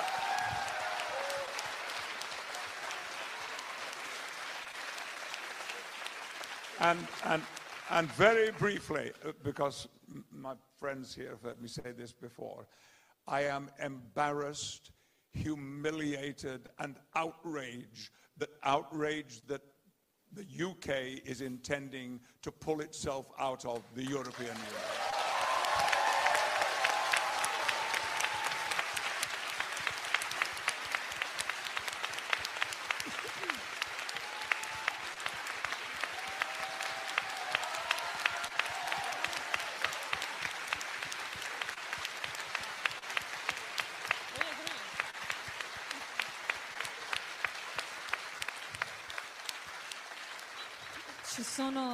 Grazie, grazie. That's fantastic. Ci sono degli elementi sorprendenti in questa serie, uno dei quali è il fatto che Jean-Luc Picard ha un cane e l'origine di questa storia è legata al fatto che io e mia moglie abbiamo uh, dei cani, amiamo moltissimo i pitbull in particolare, quindi quando è venuto fuori che Picard avrebbe avuto un cane ho detto deve essere un pitbull. Ci sono, a parte il cane, altri membri della famiglia di Star Trek e di Next Generation che ritornano, che si uniscono in questa nuova serie. Ha nominato Jonathan Frakes, Marina Sirtis, Brent Spiner, che avete riconosciuto tutti. Sono fantastici e la loro presenza illumina la prima stagione. Eh, un'altra cosa importante che ha detto è stato che all'interno, come ha accennato prima Michelle, su cui lui ha voluto tornare, eh, è stato questo. La serie è una serie di fantascienza, ma eh, non si limita, tra virgolette, a questo. È anche una serie che vuole affrontare, eh, che vuole parlare del mondo di oggi. E il mondo di oggi è un casino, come ha detto lui prima. E poi ha aggiunto, tranquilli però, perché Boris Johnson e Donald Trump dentro Picard non ci sono. E ha aggiunto anche, io voglio dire qui davanti a voi tutti che sono profondamente indignato dal fatto, dalla decisione eh, del Regno Unito di voler lasciare l'Unione Europea e voleva condividerlo con voi.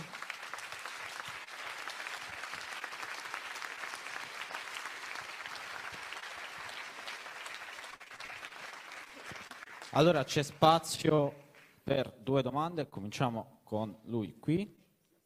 Ciao a tutti, eh, volevo chiedere a tutto il cast, visto che siamo, siamo, stiamo parlando di una serie di Amazon Prime Video, quindi una delle principali piattaforme streaming del mondo, eh, qual è il loro rapporto? Che cosa ne pensano di questa rivoluzione dello streaming che sta travolgendo il mondo dell'intrattenimento? sia dal punto di vista professionale, per le opportunità che offre, per le potenzialità come libertà creative, che personale se ne sono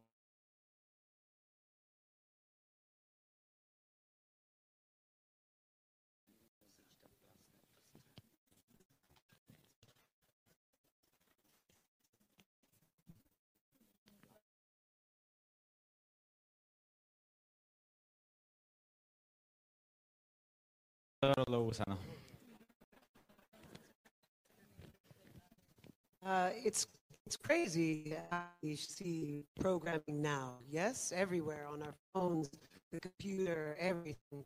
So I think we are just moving with the tides. Uh, we love Amazon, we love Prime Video, we love CBS All Access. We're very proud to uh, um, represent them, and um, they are creating a platform for us. Uh, and that way we all get to see, uh, you know, this streaming. So I, I think um, this is just the way the times are now. Everything is uh, um, com- becoming a conglomerate, and, uh, um, and you're going to be able to watch everything on your phones. Sì, è incredibile come, come siamo, ci siamo abituati ormai oggi a vedere questo tipo di produzioni, no? ovunque, su qualunque tipo di device. Ha fatto l'esempio dei telefonini, possiamo portarlo con noi. Eh, siamo, siamo, orgogliosi eh, di rappresentare Amazon e siamo felici del fatto che ci diano una piattaforma su cui poter raccontare questa storia. E in effetti ormai il mondo di oggi è anche questo, aperto a ogni tipo di piattaforma che consente visualizzazioni di contenuti che una volta non avresti potuto vedere in questo modo. Ok, eh, posso? Altra domanda? Lui vestito in modo... Alzati in piedi così li vedono tutti. Buongiorno a tutti. Ho, ho una domanda per Patrick, eh, vorrei chiedere cosa ha provato dopo tanti anni a reindossare l'uniforme. Mi piace questa familiarità a Patrick, sono amici loro. Si incontrano ogni tanto. I resisted and resistors resisted getting back into a uniform. Um, technically, Picard is utterly uh, separated, resigned, and divorced from Starfleet. And so I wanted to uh, remain uniform free. I felt not to have done that would have been a step backwards. However, um, there were moments when to see him in a uniform again would be very potent and effective and have an impact, um, particularly when I encounter data. It, appears as though we have turned the clock back. In fact, we haven't. The uniform means something else.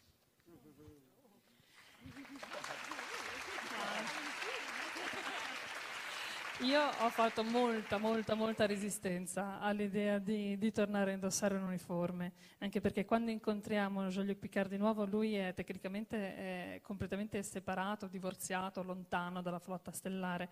Quindi tornare a indossare un uniforme sarebbe stato, secondo me, fare un passo indietro. Però, detto ciò, ci sono dei momenti in cui lo vediamo in effetti ancora in uniforme, uno dei quali è quello dell'incontro con Data. Ecco, in queste occasioni ehm, il momento è di particolare rilevanza ed è molto importante, è stato potente per lui da, firmare, da filmare. Allora, noi adesso procediamo con questo nostro incontro. Io vi chiedo di tradurre tutto quello che dirò così seguiamo tutte le istruzioni e ci muoviamo bene. Ehm, adesso facciamo una foto. Facciamo una foto che insomma è importante anche conservarlo questo momento. Quindi chiederei al cast di venire qui davanti, dando le spalle al pubblico. Non vi offendete. Al pubblico, il primo che corre lo ammazzo io. Piano piano, alzatevi in piedi così vi si vede. Pia- però eh, non come una processione, un po' più con denti, un sorriso. Ok.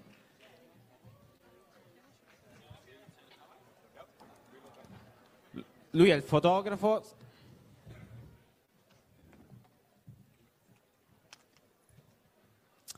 Pronti? Al mio tre dita Star Trek. One, two, three, Star Trek. Mi piace tutti a fare il saluto, bravi. Maledetti nerd.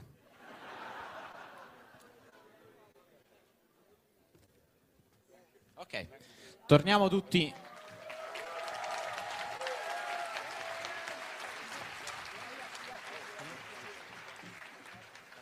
No, no, sedetevi, no, non ve ne andate.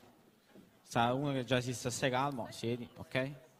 E abbiamo ancora 5 minuti, io vi farei l'ultimissima, l'ultimissima domanda su, eh, su questa serie su cose- si- cosa significa per i fan, perché penso che a un certo punto le storie diventino, appartengano al pubblico, sono- diventano così grandi da diventare qualcosa di tutti. Come è stato per eh, il nuovo cast entrare in questa, in questa serie per, per tutti e come è stato, qual è la responsabilità anche per gli steward di portare avanti questo vestito, questa storia? Uh, it's amazing, yes. It's amazing to become part of this iconic um, legacy. Uh, you know, I, I think back to a child, when I was a child, I watched Star Trek. So to be, you know, this part of my um, career to now begin um, uh, this journey on Star Trek, I can't explain. I think you will all understand that um, as an actor, I am humbled, honored, privileged, so happy to work with this man.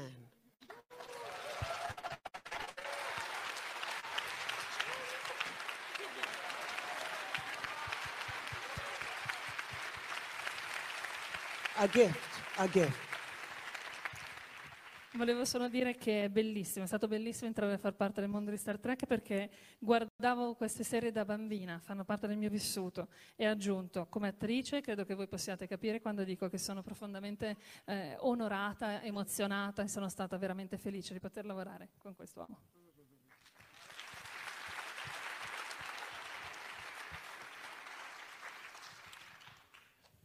Growing up and watching Patrick on the screen and then being able to work with him and these lovely people, all I can really say is I'm privileged, grateful, honored to be part of this fantastic thing that we all love. Um, I'm not sure if you're watching it for the, starting to watch it for the first time or you've grown up with it, but Star Trek, you can tell, just means something special to everyone who watches it and everyone who's been a part of it. Devo dire che anch'io sono cresciuto guardando, guardando Star Trek, guardando la, la serie TV in cui partecipava Patrick e come Michelle anch'io sono veramente grato e fortunato di essere entrato a, a far parte di questa squadra così speciale perché quando conosci qualcuno che ama Star Trek ti rendi conto che spesso Star Trek ha avuto un impatto sulla sua vita e che è qualcosa di importante per lui.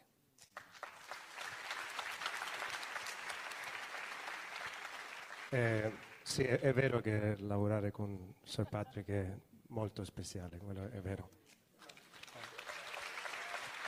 Um, just to add to that as well, ju- like in, also in relation to your question about streaming, there's so much content uh, today, you know, and, which is very exciting as an actor. And I think being part of Star Trek is sort of the cherry on the cake, but ultimately it's a great story. I think at least as an actor, you kind of you go into something because there's a great story to tell and there's great characters and amongst so much content, you know, it's super exciting because it makes there's sort of an obligation now for the good stories to stand out. And uh, at least for me, this was one. We have an amazing group of writers. This man at the helm, an incredible cast, and um, and you search for it that way. So, so yeah, the the, the, the Star Trek name being part of that is just extra special because you know you haven't even seen us in the show yet, and we get to have this relationship with you, and we feel embraced uh, already. So that is just uh, it doesn't happen very often, if ever. So it's it's a very uh, special experience. Sì, San- Santiago ha aggiunto una cosa, si ricollegava alla domanda di prima su Amazon, ha detto c'è così, anche grazie a piattaforme come Amazon, eh, ci sono così tante produzioni oggi, no? l'offerta è tantissima, eppure una serie come Star Trek è la creme della creme, rimane speciale e eh, per molte ragioni, una delle quali è che ci dà l'opportunità di lavorare con artisti come, come Patrick e come gli altri membri del cast, ma un'altra è perché ci offre l'opportunità di creare un legame con voi, con i fan di Star Trek. Non ci avete neppure visto nella serie ancora, eppure siamo qua e c'è già un legame tra di noi e questo è unico di Star Trek.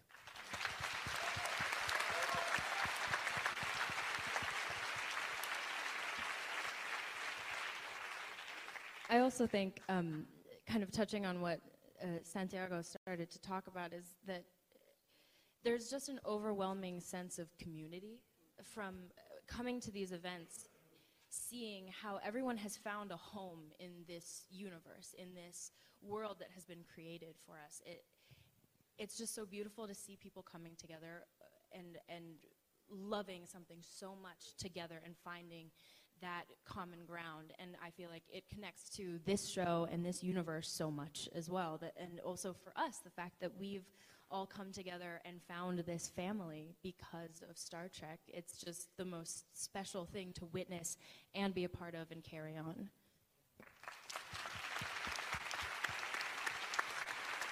Aggiunto una cosa, ricollegandosi a quello che diceva Santiago, cioè che sì, è proprio questo senso di comunità, di accoglienza, no? lui prima ha detto ci sentiamo accolti da voi, dei fan, che l'ha colpita di Star Trek. Hai l'impressione che ognuno trovi una casa, un posto per sé quasi, e ci sia posto per tutti nell'universo di Star Trek. E ha aggiunto persino noi, noi membri del cast, noi che abbiamo lavorato a questa produzione, abbiamo fatto gruppo, ci siamo trovati e ci siamo trovati molto bene tra di noi, grazie anche all'universo di Star Trek.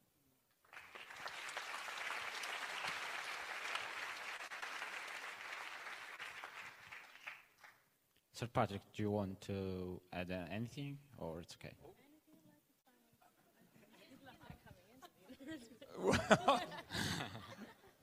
Uh, all my career, uh, which is now uh, in its 60th year, I have always been drawn to a company, a group of people with a common goal, working together, uh, socializing together, having a good time together, trusting and feeling safe with one another, and giving everything they can.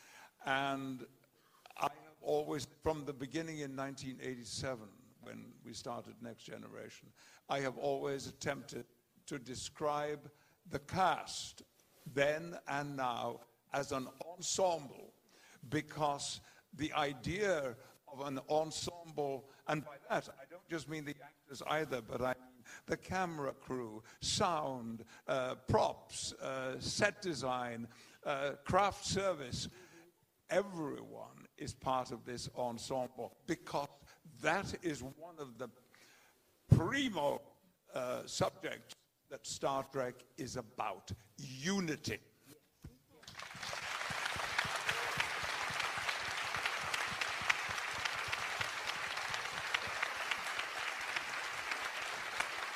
In, in tutta la mia carriera, e ormai quest'anno sono 60 anni di carriera, In tutta la mia carriera sono sempre stato attratto e affascinato da una cosa, ho sempre cercato una cosa, un gruppo, una compagnia, altre persone con cui lavorare, non lavorare da solo ma con altri, un gruppo che fosse formato da persone che volevano dare il massimo, fidarsi gli uni degli altri, lavorare al meglio, divertirsi e lavorare bene insieme. Ecco, dall'epoca, dal 1987, quando ho, ho iniziato a lavorare The Next Generation, allora come oggi, eh, posso solo descrivere, ho sempre, scusate, l'abitudine di descrivere questi gruppi con cui lavoro come un ensemble.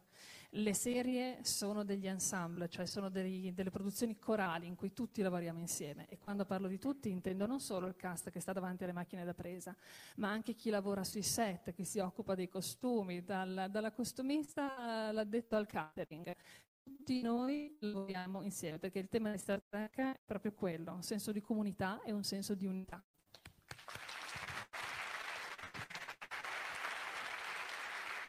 Perfetto. Allora, noi per eh, concludere questa meravigliosa giornata, questo meraviglioso incontro, Lucca Comics and Games, come sapete, celebra i più grandi talenti che passano da questa città, che solcano queste strade e lo fa in un modo speciale, cercando di fotografare, di prendere qualcosa dalle loro mani. Le mani sono, quello, sono quelle che fanno i fumetti, che scrivono le storie, che servono a un attore per dare l'atmosfera. Vogliamo celebrare Sir Patrick Stewart? M- May I say one little Sure, tiny sure. thing? B- uh, before that happens, finish what you're saying. Intanto Oh, ok. finisci. Ehm, vogliamo celebrare Sir Patrick Stewart e vogliamo farlo con questo momento. Quindi, eh, if, if, if you wanna... Yeah, sure. Uh, we arrived uh, in uh, Pisa on uh, Tuesday, and we immediately split up and went different ways. We all had different plans. My wife, who had been to Lucca about two years ago, alone because she wanted to study art, particularly frescoes in churches, and we came immediately into town where we met our guide, who had been my wife's guide, who is here in the audience. There he is. Uh, Carlo, Carlo Pudi, Pudu, sorry, who was fantastic. And he took us to one of the best restaurants I have ever had. And I'm now going to do a commercial for it. We went to have lunch at Da Mecenate restaurant. Now, one more, one more thing. Um, we, all of us, have a history as stage actors. And it has been a struggle for me not to leap to my feet and speak Shakespeare in this beautiful auditorium. But I, it's, it's glorious. Um, however, I can no longer resist the temptation. So, too long, too, too no, no, no. Very, small. I mean, really little.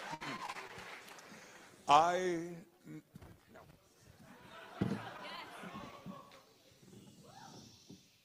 I know a bank where the wild thyme grows, where ox oxlips and the nodding air blows, quite o'ercanopy with luscious woodbine,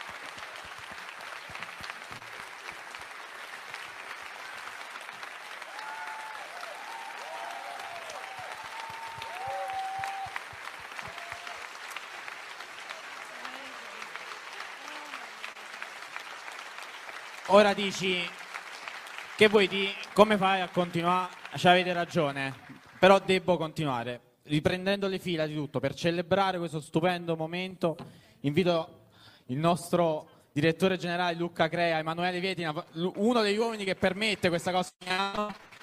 Un applauso.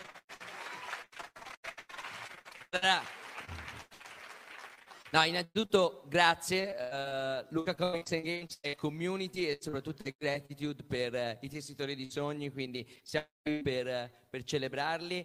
Gian Maria vi ha già detto, questo è il momento in cui prendiamo le mani che costruiscono i sogni, le mani che sono l'espressività dell'attore, degli scrittori e dei fumettisti. Io a dire la verità mi ero preparato un, un, paio di piccole domande per Sir Patrick, perché uh, chiaramente la Walk of Fame celebra la carriera, però me le ha un po' bruciate perché erano tutte sul teatro. Eh, noi, per noi Luca è, è l'incontro fra le, fra le, moderne mitologie come Star Trek e il nostro uh, patrimonio monumentale. E, è per questo che a questa compagnia abbiamo voluto offrire il teatro di Puccini. Eh, Puccini, lo skybox di Puccini, lui stava lì, lì e guardava l'opera, from there to there. E, e la domanda era a un attore che ha cominciato nella uh, Royal Shakespeare Company per diventare poi un personaggio iconico delle narrazioni popolari, con Picard. Qu- qual è, secondo Sir Patrick Stewart, il rapporto fra la cultura alta del teatro e la narrazione popolare e come si può portare valore l'una all'altra, come loro, e come lui ha portato valore ai, ai due mondi? There is um, there are strong connections.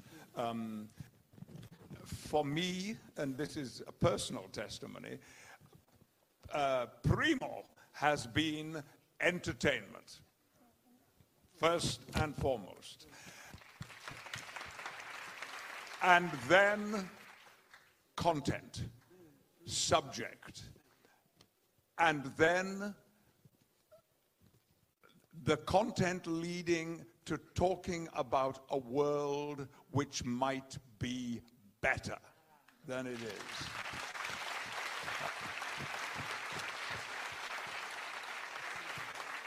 Ci sono molti legami tra le due cose. We can go back and forth if you like to add anything else. Ci sono molti legami tra i due monti. Per me il primo punto, il più importante, è sempre stato l'intrattenimento, deve divertire. Il secondo, il contenuto, quello che racconta. E il terzo, il fatto che quel contenuto porti a raccontare della possibilità di un mondo migliore di quello in cui stiamo ora. Grazie. Una grande, una grande lezione. Gian Maria, abbiamo ancora un po' di tempo per un'altra domanda. Allora, eh, tutti, tutti, i ruoli, eh, ho letto da qualche parte che tutti i ruoli shakespeariani, tragici, questi eroi tragici, hanno in qualche modo contribuito no, a, a, creare Picard. Eh, Sir Patrick Stewart e anche Tom Snout uh, con Peter Brook a Broadway.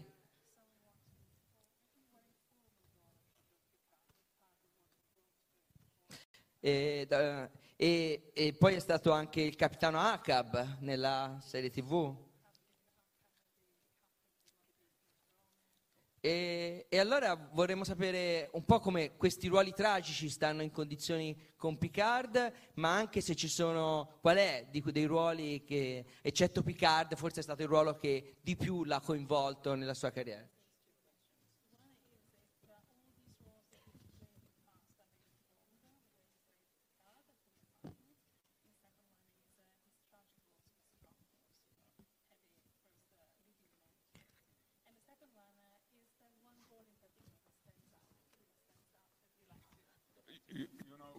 There was one thing that uh, I carried over from my years on stage in the theater into Next Generation.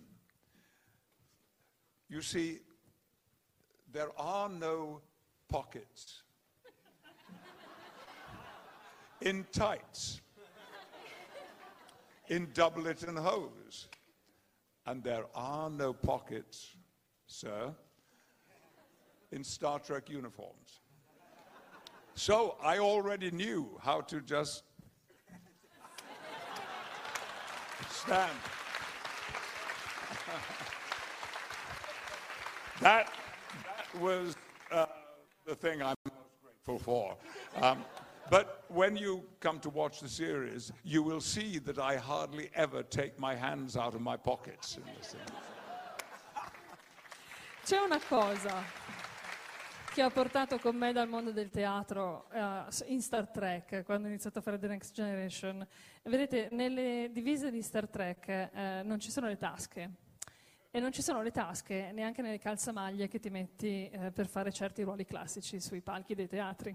Quindi sapevo già come stare in piedi sen- senza tenere le mani ciondoloni. Quindi sono molto contento di una cosa, che quando vedrete Pic- Picard la serie vi renderete conto che praticamente non tiro mai fuori le mani dalle tasche.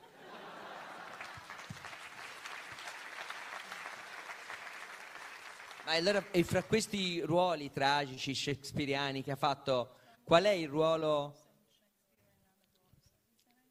il più importante, quello che ricorda con più amore e magari quello che vorrebbe ancora fare e che non ha fatto? I, I, I, I'm always reluctant to answer this question. Okay. I, I think actors often are. And, and this is not to dodge the question, but I think often we all feel the most important role is the one we're doing now. Okay. And so that would be John. Sono sempre un po' riluttante nel rispondere a questa domanda, non è per evitarla, penso che sia una cosa comune a tutti gli attori. Eh, tutti noi sentiamo che forse il ruolo più importante che abbiamo mai fatto è quello che stiamo facendo ora, e quindi nel mio caso Jean-Luc. Allora, noi siamo in dolce attesa, non in quel senso là, e stiamo aspettando che ci raggiungano per eh, imprimere le impronte di eh, Sir Patrick Stewart. Mancano pochissimi minuti. Io avrei anche una necessità tecnica, Cioè? dovremmo chiedere a Sir Patrick Stewart, y- you have to leave your jacket because it's better to, uh, to do the Messi. operation of the Walk of Fame. Okay. Now? Oh, yes, probably it's better to, to be prepared in advance. In a few minutes, the, it is going to arrive. Are We do it here. On we are on the stage. Yes, we are preparing. Yes. Oh, oh.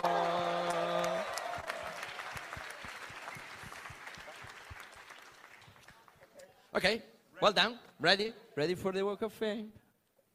Okay? Stanno arrivando. Oh.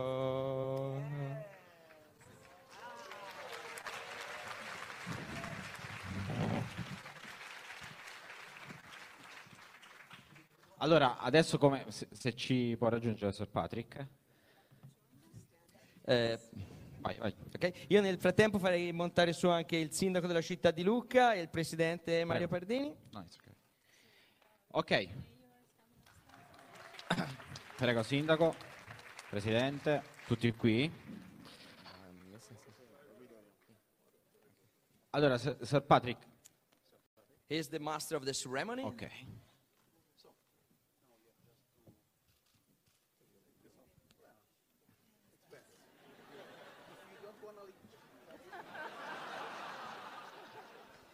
Se c'è un orologio da mantenere lo mantengo io.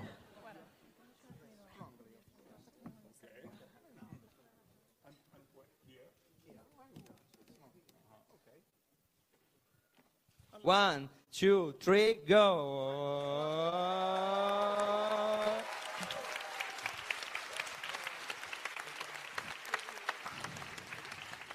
Le mani di Patrick Stewart nella Walk of Fame di Luca Comics and Games.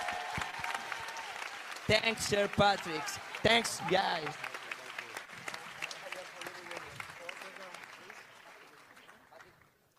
Adesso le... Ok. Adesso c'è la firma. C'è la fine, quindi c'è un- proprio un fatto bello, eh, c'è pure il momento muratori a Lucca. C'è l'autografo, la dedicassi. La, la dedicassi. Perché casomai non sappiamo di chi è eh, e quindi ci troviamo la firma. Quello c'è la targhetta, ma Ah, è proprio che a Luca ci piace l'autografo. voi Come sul giornalino, perfezionisti. siamo, fe- siamo feticisti dell'autografo.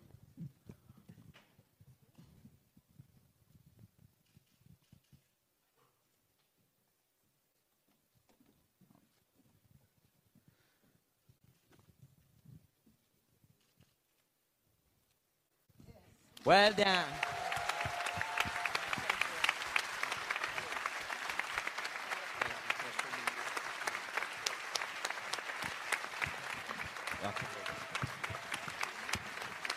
Grazie, grazie infinite al cast di Star Trek Picard, grazie a Sir Patrick Stewart, grazie al sindaco, grazie a Emanuele, grazie al presidente, grazie.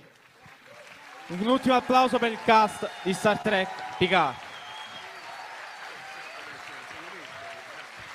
Grazie infinite.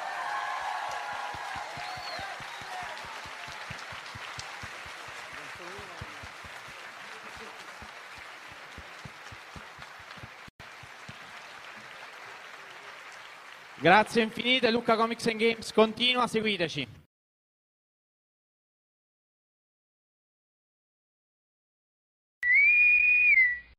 Fantascientificast e Talking Track sono produzioni amatoriali, non si intende infrangere alcun copyright, i cui diritti appartengono ai rispettivi detentori.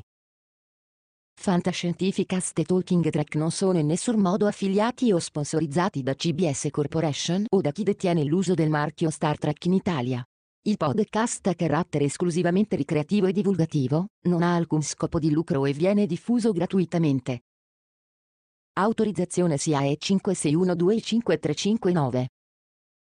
Nessun byte e nessun tribolo sono stati maltrattati durante la produzione di questo podcast. Save big on brunch for mom, all in the Kroger app. Get 16 ounce packs of flavorful Angus 90% lean ground sirloin for $4.99 each with a digital coupon. Then buy two get two free on 12 packs of delicious Coca Cola, Pepsi, or 7UP, all with your card. Shop these deals at your local Kroger today or tap the screen now to download the Kroger app to save big today. Kroger, fresh for everyone. Prices and product availability subject to change. Restrictions apply. See site for details.